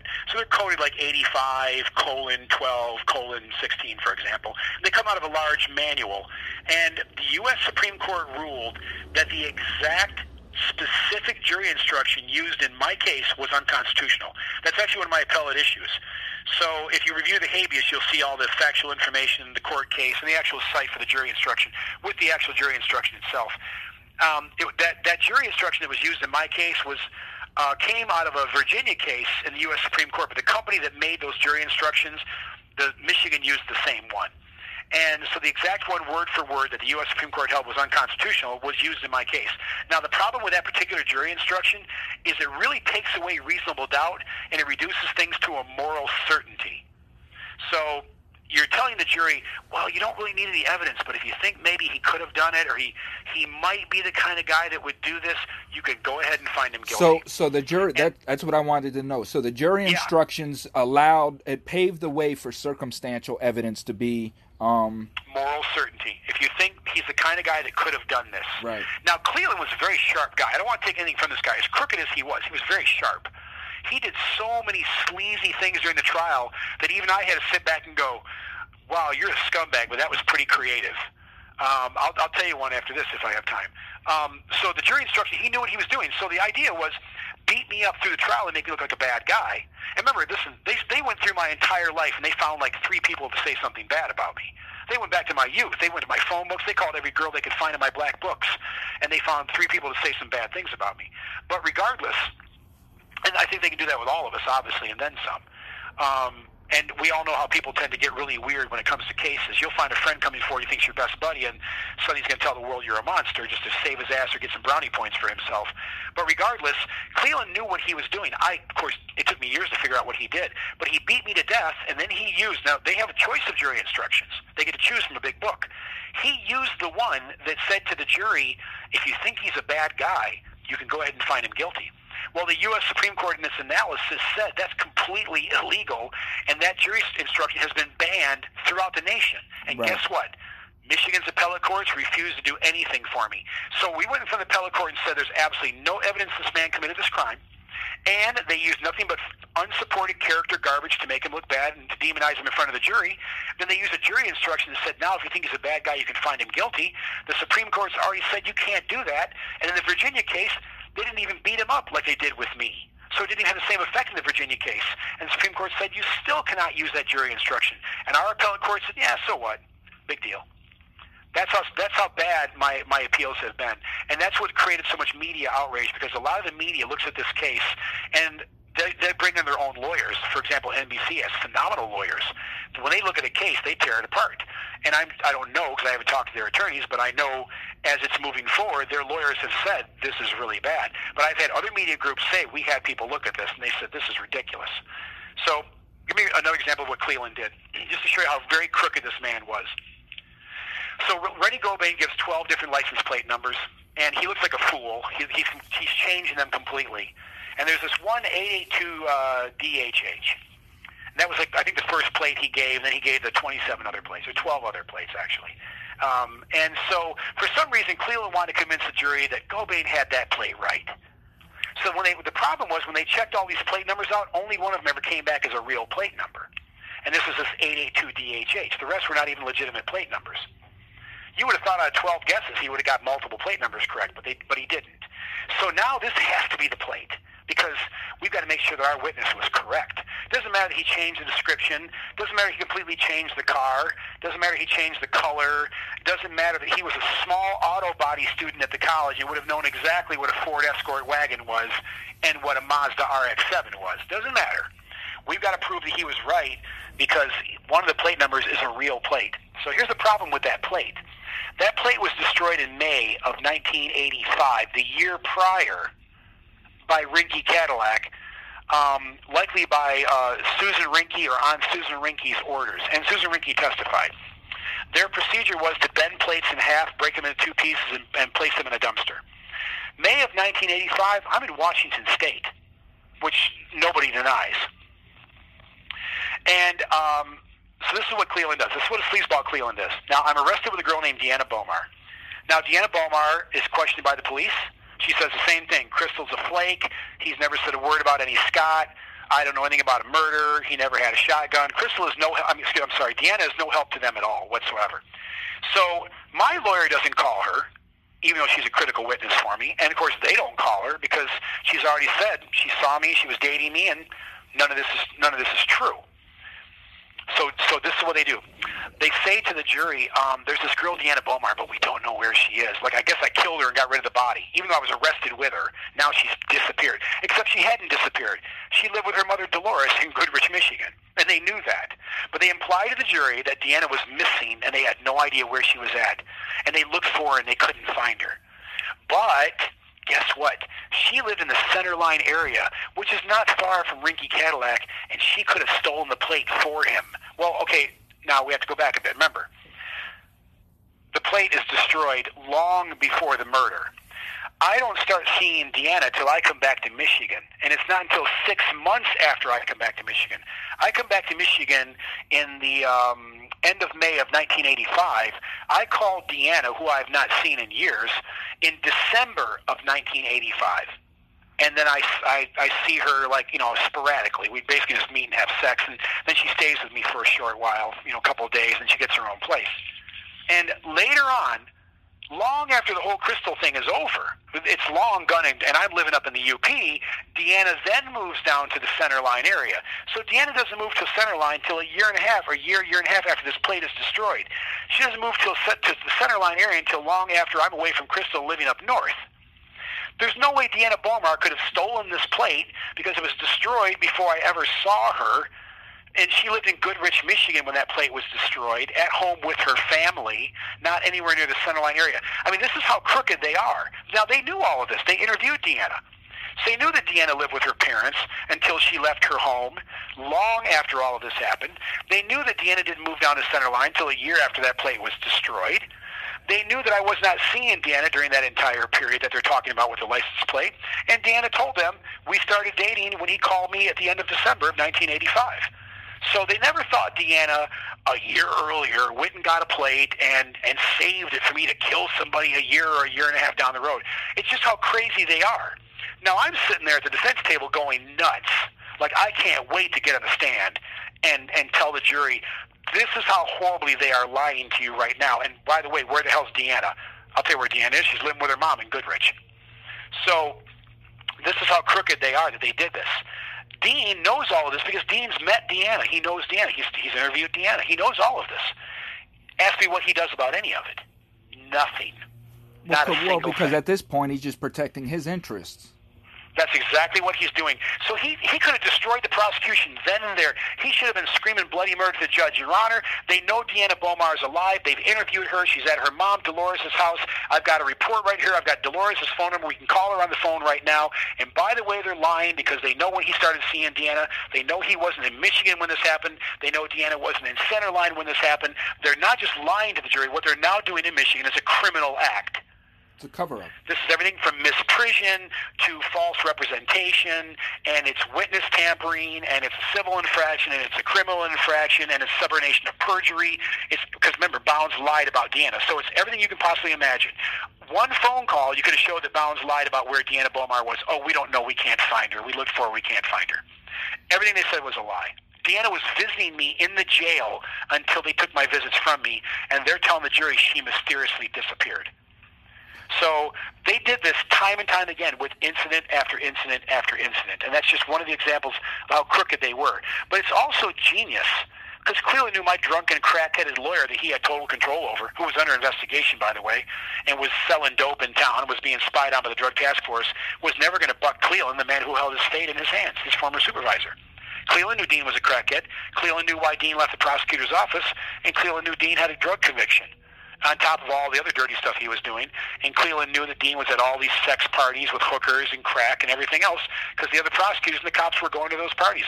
Elwood Brown was at him, Thomas Houlihan was at him, Ken Lord was at him. The whole area down there is corrupt. And um, this just shows you again. You know, at the end of my trial, there's an article in the Port Huron Times Herald. We have the clipping. It's in my habeas too. Uh, an, an officer that was in the court wrote a letter to the paper saying that I don't see any way that this guy committed this crime. I watched this whole trial, and I don't think he did it, and I don't see how the hell he could have done it, and what they did to him was absolutely wrong. This is a cop that wrote an article saying that there's no way this guy committed this crime. That's I mean that's how bad my case was, and it, sadly it took me years to get anybody to listen. And you know, uh, God love you that people like you are out there now, and I'm so sorry for what you went through, you know, to learn about the system. Oh And, man, you um, know it, it was just People need people need to wake up and realize they can do this to anybody, Thomas. you know what well this is one of the reasons why I wanted to have this interview with you and put this out there because you know um it's it's a travesty. You know we our government is corrupt. There's corrupt there's corruption corrupt. there's corruption in our government uh, like you say just beyond. And and the American people are asleep. You know they're asleep. And I'm and I'm bringing They really you are. America. I'm bringing you a live person that was ripped off the streets and, and his life was taken from him to cover up Right. for for a crooked government. That's exactly right. And you know, look at the appellate process in my case now. I won a habeas in 2010 from the woman who's now the chief judge of the uh, Eastern District, the U.S. District Court, in an 80-something page analysis ruling that I'm completely innocent of this crime, that I had nothing to do with it, that all the evidence indicates that I'm actually innocent. Not just a lack of evidence indicating guilt, but the great weight of evidence indicating that I could not possibly have committed this crime. That I was framed. She literally says she has to acknowledge that one of her colleagues, you know, basically framed an innocent man for murder. That they suborned perjury from multiple witnesses. This They is a federal judge that said this, right? This is Judge uh, Denise Page Hood. Yep. Yep. Like She's one in of the my documentary. superheroes. She's in one the of the few that had the balls to stand up against the system. And she didn't just buck the system. She came out and said that this guy was framed for murder. And the case goes to the Sixth Circuit Court of Appeals. And what do they do? First, they make every effort to tear apart my innocence. Now, there's a standard in the U.S. called Schlup versus Delo. It's a U.S. Supreme Court case Yep. that basically says you can't be late when you file an appeal if you're innocent. Yeah. So they had to get over that Schlup versus Delo standard. And the way they got over the Schlup standard was to try to tear apart my innocence. Well, um, his girlfriend Shelley's probably just lying, and he could have done it, and maybe there was a plane, and he hasn't proved he didn't do it. And our whole argument was there's not one single piece of evidence, not one that says I have anything to do with this crime. Nothing.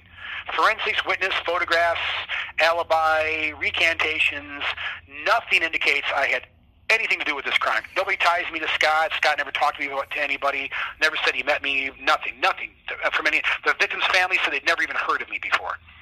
So uh, Crystal made up a ton of crazy stories, but Crystal's parents said she never said a negative word about me, even when Scott was killed. And when Scott was killed, it's not, oh my God, I know who did it. So there's nothing saying I had anything to do with this crime. And then there's the physical impossibility if you accept that any of my witnesses are telling the truth the night before or the morning of. Then there's my lawyer not calling half of my alibi witnesses, including not calling Beth, not calling the lady from the real estate office, not calling Sonny from Treasure Chest, and so on. But more importantly, what the Sixth Circuit did was said, well, you know, you haven't proven you're completely innocent, which is not the standard under the law. It's would a jury, if they knew all of this stuff, possibly find a different conclusion. That's the legal correct. standard. That's the jury had known absolutely all of this. Might they And- have and the found you not guilty? That's just so everyone knows. The Pardon juror, the juror even says in the documentary, if he would have known all of this, he would have had a different Thank you. outcome. He says that Thank in the you, documentary. exactly. Thank you. And for all the listeners out there, and of course any lawyers listening will know that I'm correct, or any prison paralegals will know that I'm correct, the legal standard is first, did this stuff violate your rights, which of course it did. Secondly, did it did it persuade the jury that you must be a bad guy and therefore you must have committed the crime even without any evidence?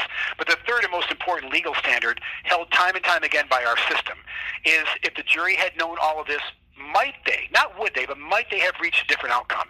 And in her case, it's an absolute. There's no way the jury would have found this guy guilty if they had known any of this, or if he and his girlfriend had even been allowed to testify, which I was not and she was not. She wasn't even called. They lied to her about when the trial was and didn't even tell her when she found out I was convicted in a newspaper article. She called down to the jail and said, What the hell? And they said, Oh, yeah, his trial's over. They didn't need you. His lawyer didn't want you. And she tried to come down there and testify. Michelle Woodworth came down to that courthouse and tried to testify for me. They would not even let her into the courtroom. And this is a matter of record. They wouldn't even let her into the courtroom. So the Sixth Circuit, in just a, one of the most disgusting legal opinions ever, and, and this has been looked at by a lot of scholars, came back and said, well, you failed to prove you're completely innocent, so um, we think you're late. And since you were late filing your appeal, go die in prison. Now, here's why this should matter to listeners. The Sixth Circuit Court of Appeals also oversees states like Tennessee and Ohio. Those are death penalty states. And of course, they oversee Michigan, where it's a mandatory life term, which is a death penalty sentence, just a slower form of it. But they literally said to me, "You will die in prison because we are not going to acknowledge what Robert Cleland did to you, no matter how much evidence you have, how many supporters you have, how many polygraphs you pass, how many law enforcement judges and prosecutors defend you. You are going to die in prison." And the really sad part is, if they would do this to me, what do you think they've done to innocent prisoners on death row in Ohio and Tennessee and places like that where they still execute? Because that's the same court that's hearing the death row appeals of those guys down there. These people are monsters, and there's no nice way to say it. These are not good, innocent people who just made a mistake.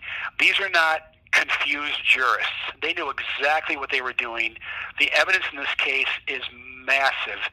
And there have been over 100 reviews of this case done by colleges and law schools and innocence clinics and members of the media and law firms around the country and around the world. And not a single group or organization has ever concluded that I committed this crime. And St. Clair County has refused to speak about this case for the entire 34 years. I can't. It took. Go ahead. I, I can't find anywhere. Not not nowhere. I, I I've been trying to research and find somebody Yeah. saying that you're guilty, right? Nobody. Even the local paper at the college did a special edition focusing on my innocence. It's called the Erie Square Gazette. And bless them, they assigned it to students in a very unbiased manner and simply said, we want you guys to go look at all the clippings and all the materials, do as much work as you're willing to do, and, and come back and let us know what you think. And they put out a college paper that focused on the case, and it was student after student after student. Now, some were like, I don't see how he did it, but most were like, there's no way he did it. But not a single one said, yeah, this guy's guilty, he did it. The local paper, the Port Huron Times Herald, has been phenomenal in defending me and admitting what John Bounds did and helping to frame me for this murder. I have conservative papers like the Detroit News that have done front page specials saying uh, innocent man in prison for another Christmas for a crime he couldn't have committed. Yeah. So I've had bipartisan support. I have politicians from both sides of the fence. Um, I have a lot of conservatives. I want people to know because sometimes you'll hear that, oh, it's a bunch of liberal hippies trying to get him out. That's not true. I have federal judges, uh, I'm sorry, federal attorneys like Ross Parker. I have um, Jonathan Mayer, who is a former judge and prosecutor. I have federal agents. A lot of these people are very strict conservatives, and even they agree that I'm completely innocent and that I was framed for murder. And our court system has said it's okay not just to do this to someone like me and say, well, because some people go, well, it's okay because he's still alive. No, no, no, no, no. That's the same court that decides that people can die. That same court said this is okay. This becomes precedent, and they can say, well, in the Freeman case, we held blank. Too bad, guy on death row. You didn't prove you're completely innocent. Forget all the misconduct that brought you to prison. We don't care about that anymore, even though that was the standard. You better prove you didn't do it or you're going to or you're going to go to death row. You're going to die, and then you have to pray that the U.S. Supreme Court will take the case. No. The U.S. pray the U.S. Supreme Court will take your case, and they take uh, what is it? You know, one percent of the cases that come in front of them, something Yep. like that. Yep. Eight out of eight thousand. Yep. Yeah. So uh, you're going to die. And what everyone out there needs to understand is they will do this to you, and they will bury you, or they will kill you. And they will think nothing about it, and they will sleep fine the next day. And so it becomes our duty, not for everybody just to fight for me, because this is not just about me. It becomes our duty to stand up for all the people out there this is being done to. And, and not just to talk about reform or burn Portland, Oregon, and I know kids out there are frustrated, but to actually force reforms to, to say, listen, why are prosecutors and judges immune from what they do? Okay, there, I have cops that defend me. Okay, so I'm not the guy that says every cop is bad Right. because I have a bunch of law enforcement defending me and defending me solely because they believe in my innocence, not because they have some personal agenda. I have I have super liberals from Antifa, bless their hearts, to United Left defending me, and you know they have a, a very rightful animosity against the system. But th- I think the big problem is we're not changing it yet. Nothing's changing. No laws are being passed. No major reforms are taking place. Prosecutors and judges are still immune. Appellate court judges are never held accountable. Think about this uh, for all the listeners. Thousands of people have been cleared in this country since things like DNA came out. Thousands of people proven that they were absolutely innocent. What the public forgets is all of those people lost all of their appeals. Inmate after inmate, male and female, young and old, were wrongfully accused in shameful cases sometimes. Sometimes a simple mistake, sometimes horrible travesties of justice. But they went through the appellate process and it failed them all. If it hadn't failed them, they wouldn't have had to be cleared by DNA. And the- now and the 10, only- that's- 20, that's exactly 30, right. 40 years later, we're finding out these guys were innocent. Do you think a single appellate judge has ever had to apologize for rubber stamping years of those guys' appeals? I've been through 20 appeals. Do you think one judge is ever going to say, wow, you know, I really screwed up on your case and I'm sorry? I have had some of the same judges time and time again deny multiple appeals with dozens of valid issues. So anybody looking at my case can see how horrible it is. Not one court could find anything wrong with this case that warranted even just sending it back for further review, except for one brave judge, Judge Hood, all by herself Yep. Who had the guts and the bravery and the courage to buck the system. And uh, you know, I hope I hope that's part of why they made her chief judge. And I hope she gets an award one day for what she did. I, I wish I could thank her personally. You know, you're not allowed to contact the judges, or I, I I'd be hugging her right now and kissing her on her forehead and thanking her. Yeah. But in the end, it didn't matter. It matters, but it didn't matter because the Sixth Circuit was able to take it right back What and lie about it, misrepresent the case. They misrepresented the facts of the case. They got tons of the facts What wrong. about- we sent a thing to correct and they didn't care. what about Pardon? Barry Barry Scheck from the Innocent Project? Are they still involved? So I mean, they, they're supporters, but there's nothing really for them to do right now. Here's where the case is at in Michigan. Um, God love her. We have a phenomenal Attorney General, Dana Nessel, and Dana Nessel is the first Attorney General in Michigan's history to establish an innocence unit. So um, Wayne County, which is Detroit, created a conviction integrity unit several years ago. um, with the blessing of Chief Prosecutor Kim Worthy, because there had been so many problems in Wayne County and so many innocence cases coming out of Wayne County. So Kim saw the need, and I want to, you know, I want to give her all kinds of props for that because she gets a hard time for being hard on crime, but she's always felt if you didn't belong there, you didn't belong there. And um, so she established the CIU, and they staffed it with really good people. And um, uh, my case, of course, you know, was getting more and more attention, and people were demanding that my case be reviewed in some way.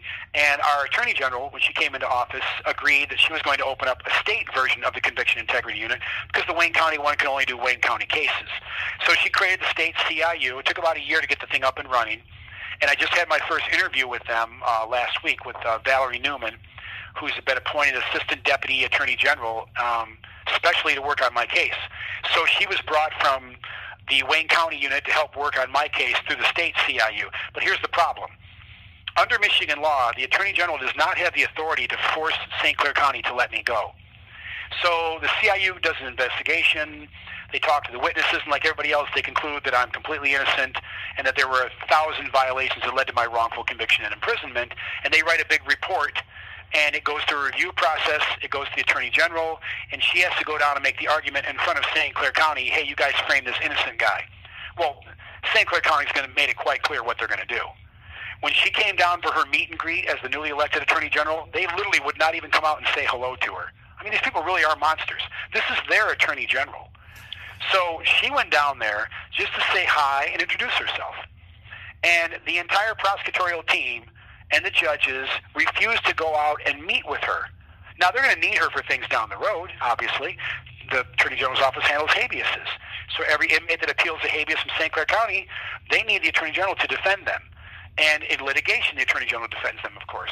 And meantime, they snub this woman. That's the kind of people that we're dealing with right here. They didn't just snub the media, they snubbed their own Attorney General. So the problem is uh, we've learned that the AG cannot make them let me go. And so what all the listeners need to understand is amazing as this process is, guess what happens to Mr. Kensu slash Freeman? The Attorney General has to then agree to file appeals with the same appellate courts that have been screwing me over for 30 years and ask them to let me go. Ask them to admit what they did to me in the past and ask them to admit that they were wrong. What are the odds of that? What about the pardon attorney? I mean, has anybody filed for so clemency that's, pardon? That's, that's where all of our hope lies right now. Now, uh, I want to make I want to make it clear there are some very good judges in the appellate court. Justice Bernstein is a phenomenal judge. He's one of the few a while ago that held that he would have granted me a review of my case. And the Chief Justice, Bridget McCormack, is not just amazing, she was one of my innocence attorneys. But guess what that means? She's not allowed to be involved in my case now for bias. So the best judge on that court the woman who knows the most about innocence and who knows the most about my case, by the way, and has been intimately involved with the details that even the Sixth Circuit got wrong, and it could, could write a stunning opinion for us about everything that was wrong with this case, will not be allowed to be involved in the case because she was my former attorney. So now everything rests with Governor Whitmer. And to date, Governor Whitmer has not granted any clemency or commutations or even compassionate releases for uh, prisoners that are dying. So we don't really know why. Um, you know, we've gotten radio silence for the most part out of the governor's office. Um, her staff have been congenial. They've been, you know, respectful. Um, we have contacted some of her staff attorneys and other people there, and they've been nice, but we're not getting anything. We don't know. We, we have no idea. I mean, I want to believe that she knows how bad this case is. I want to believe that she cares, and I want to believe that she's going to step up and do the right thing. I think there's enormous benefit, and this is not about my getting out of prison. I think there's enormous benefit in, in admitting what happened with this case. Obviously, uh, it's a it's a massive. It's you know it's now called Michigan shame all around the country, even in England, and um, I think it's time for Michigan shame to be corrected. And I think it's a chance for her to come out and say, you know, the system failed a citizen. It failed the system, the citizen horribly. And the mechanism of relief it built into Michigan's constitution for these kinds of failures is is clemency. Um, she has the option of you know pardon, reprieve, or commutation. And um, we've asked for clemency in the form of a pardon, based in part on my serious health problems. I have a variety of very serious health problems, including advancing immune disease, and um, obviously my actual innocence in all the horrible and gross misconduct, and the fact that I've served 34 years, which is uh, triple the national average according to the National Justice Institute, for crimes like this. So um, I also have an excellent record. I have zero security points. I've never been involved in drugs, stabbing, gangs, nothing like that. I spent my whole bit fighting for other prisoners, basically, uh, which they don't like. You know, civil rights litigation will not endear you to prison officials by any means, which I'm sure you know. Yeah. But uh, I've been successful in winning a lot of relief for a lot of prisoners in different areas. Um, and um, that hasn't made the MDOC very happy, but I hope it means something to the governor since she says she believes in, she believes in civil rights. But it really rests with her. And um, that's what we're waiting on right now is for her to, to decide if she's going to act or not. If she doesn't act, I could very well die in prison for this crime because St. Clair County is not going to admit what they did. The Attorney General can't make them let me go. And the appellate courts can simply say, well, no. St. Clair County says no, so Would we're you- just saying no. Would you sign? Would you sign something? Um, you know that that you wouldn't retaliate in any kind of way. You would just kind of like just go home and drift off in the sun somewhere. Oh yeah, I've agreed. Yeah, I've agreed a hundred times to do whatever they wanted me to do. I've let them know. You just wanna uh, go if you want me to, you know, go out there and shut up, I'll shut up. If you want me to come out and speak about this issue, I'll speak about this issue. Um, part of part of my concern is the people that have fought for me for so long deserve better. So this is not just about me. You know, Paula has given everything that she has got. My wife gave 23 years of her life, every penny she had, and the last breath in her body to see me out of this place. When she was dying, and this is a matter of record, um, when she was dying, I was calling her, and she was working on her laptop on my case. In between, literally like slipping into comas and coming back out, and like, where's my laptop? And she was sending emails. Some of the last phone calls she made were to call and thank people for helping me right before she died. The last call that I had with her right before she died, when she was in hospice, uh, I said, "Honey, is there anything I can do for you?" And she said, "Please come home." And that's a recorded call. The MDOC still has it on record. I'm, hold on, I'm sorry. I apologize. Uh, she deserved better, and she was uh, she was treated like garbage by St. Clair County. She was vilified and demonized and insulted in every possible way. And um, she was one of the kindest, sweetest people I ever met in my entire life. One of the most giving and selfless people I ever met. She was beautiful and she was intelligent, and she gave up everything her, her life, her career, everything for me to get me out of here so I could come home to her. And Paula is doing the same thing now. And people like Dave Sanders and the staff of Proving Innocence at the University of Michigan, these people give everything they have. Jonathan Mayer and Alan Woodside, and I, I mean, so many amazing people have put their careers in the line and, and, and given you know every dime in their pockets, and uh, and and stake their reputation on my innocence. And they need to be vindicated. They they need to be honored.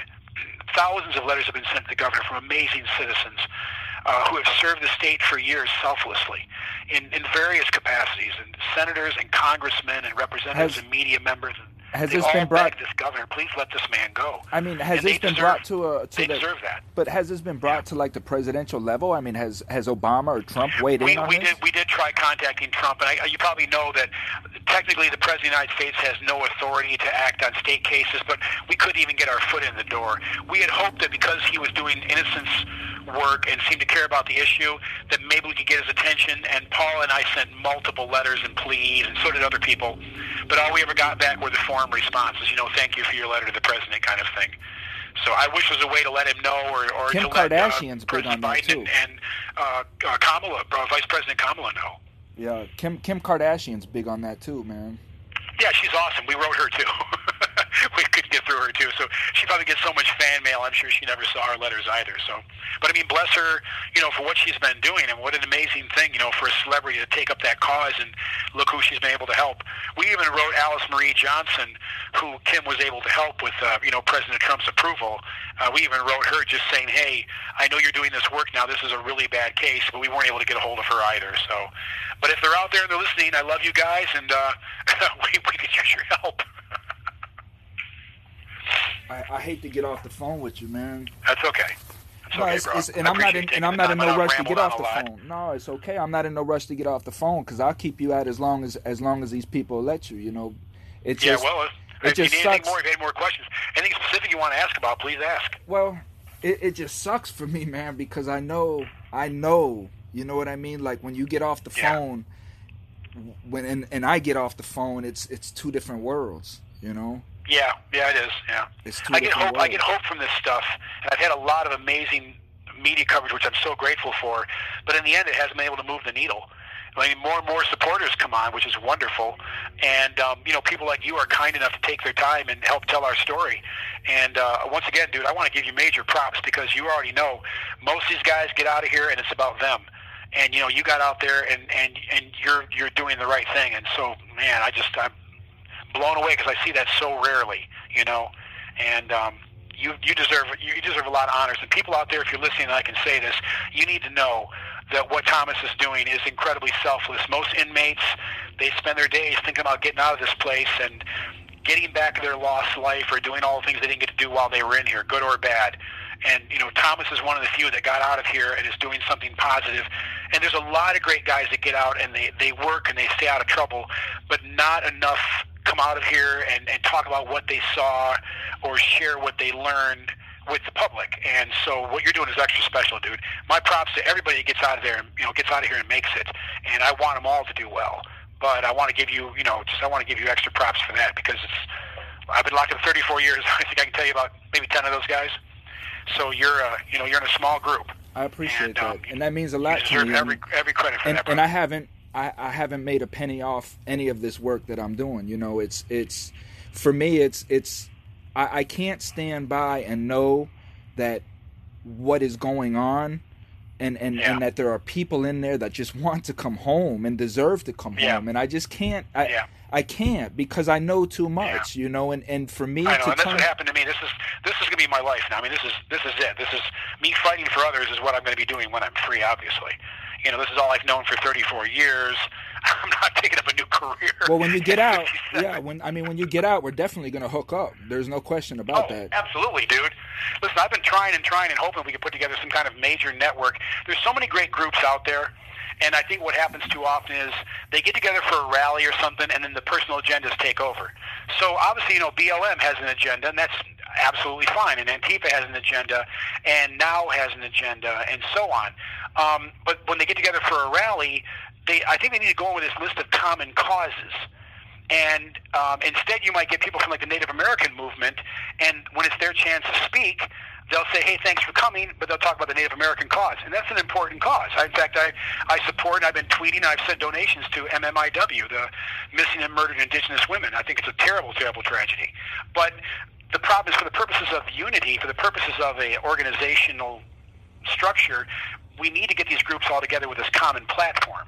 So you open up with obviously all lives and black lives and Native American lives and so on matter. That's a given. Innocence matters. That's a given. Justice reform is necessary. That's a given. Then you know when it's time to rally or to come together, go in with like five specific goals for that particular rally or reform movement. And unfortunately, and I've seen this. I've watched. I watch C-SPAN. I watch all the rallies I can watch. I see them getting divided up right away into multiple causes, and then people start feeling snubbed or that their cause didn't get enough attention. And if you're devoting yourself to a cause, it's totally understandable. You want that cause to prosper. But I think the causes prosper if we have a larger, stronger organization. well this and is that's what what I think we're lacking right now. Well, this is uh, well, this is what I'm doing, partner. This is when I got into this. You know, I built I built my organization about three months ago. You know, I decided to take the leap and just and just go full throttle with it. And and and, and, Yeah. go, and going into Facebook, first thing I realized is there was a thousand prison reform groups.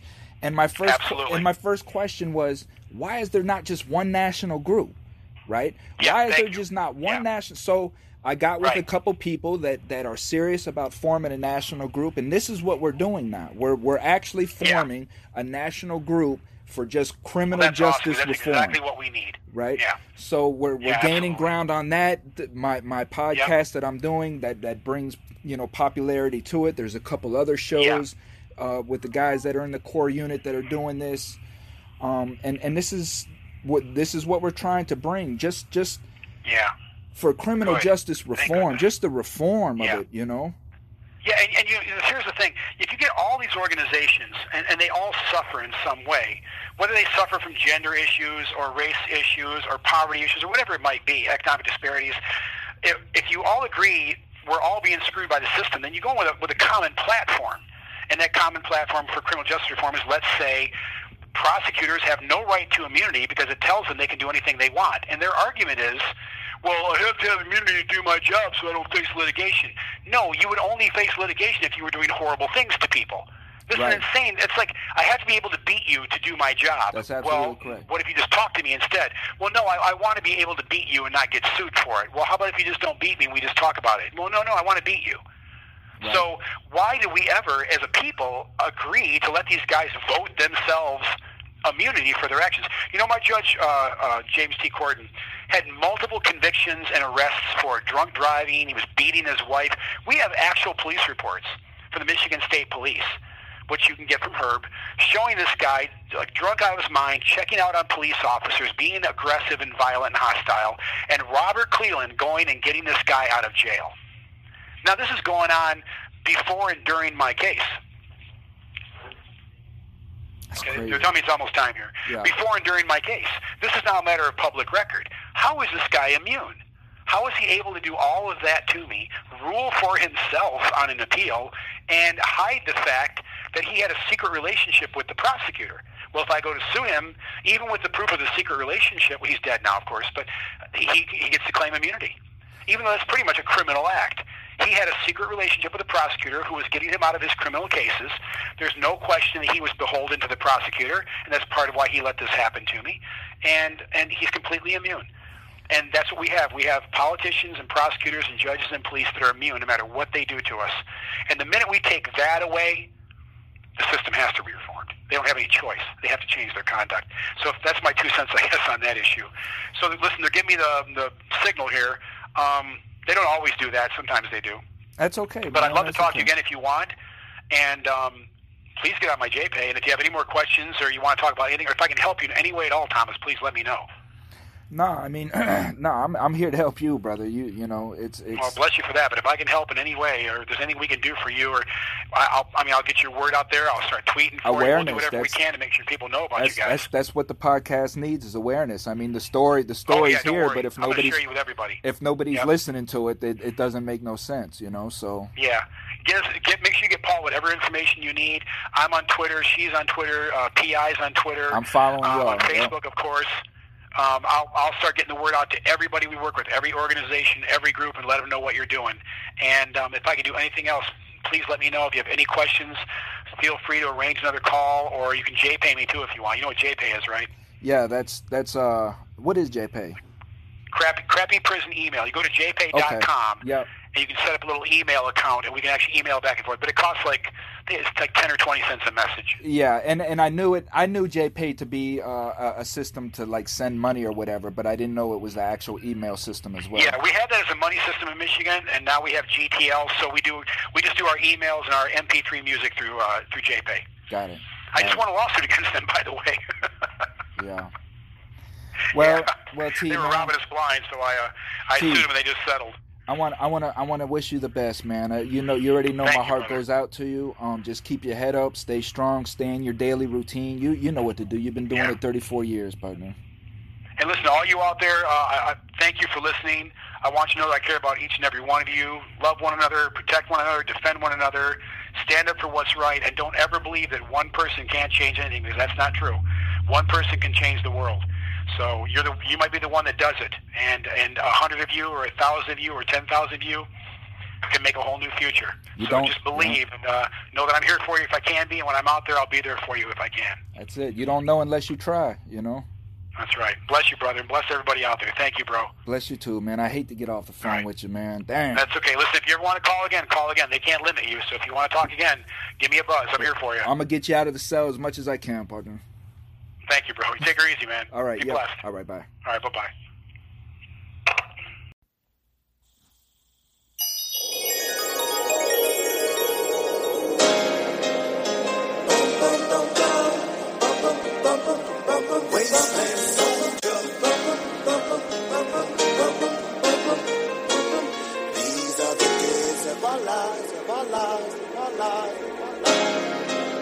been struggling, hustling, thugging forever. Coming in deeply in my yard. I've been struggling, hustling, thugging forever. In deeply in my yard. I've been struggling, hustling, thugging forever. In deeply in my yard. I've been struggling, hustling, thugging forever. Got a bomb. Got a bomb. Got a bomb. Bomb bomb.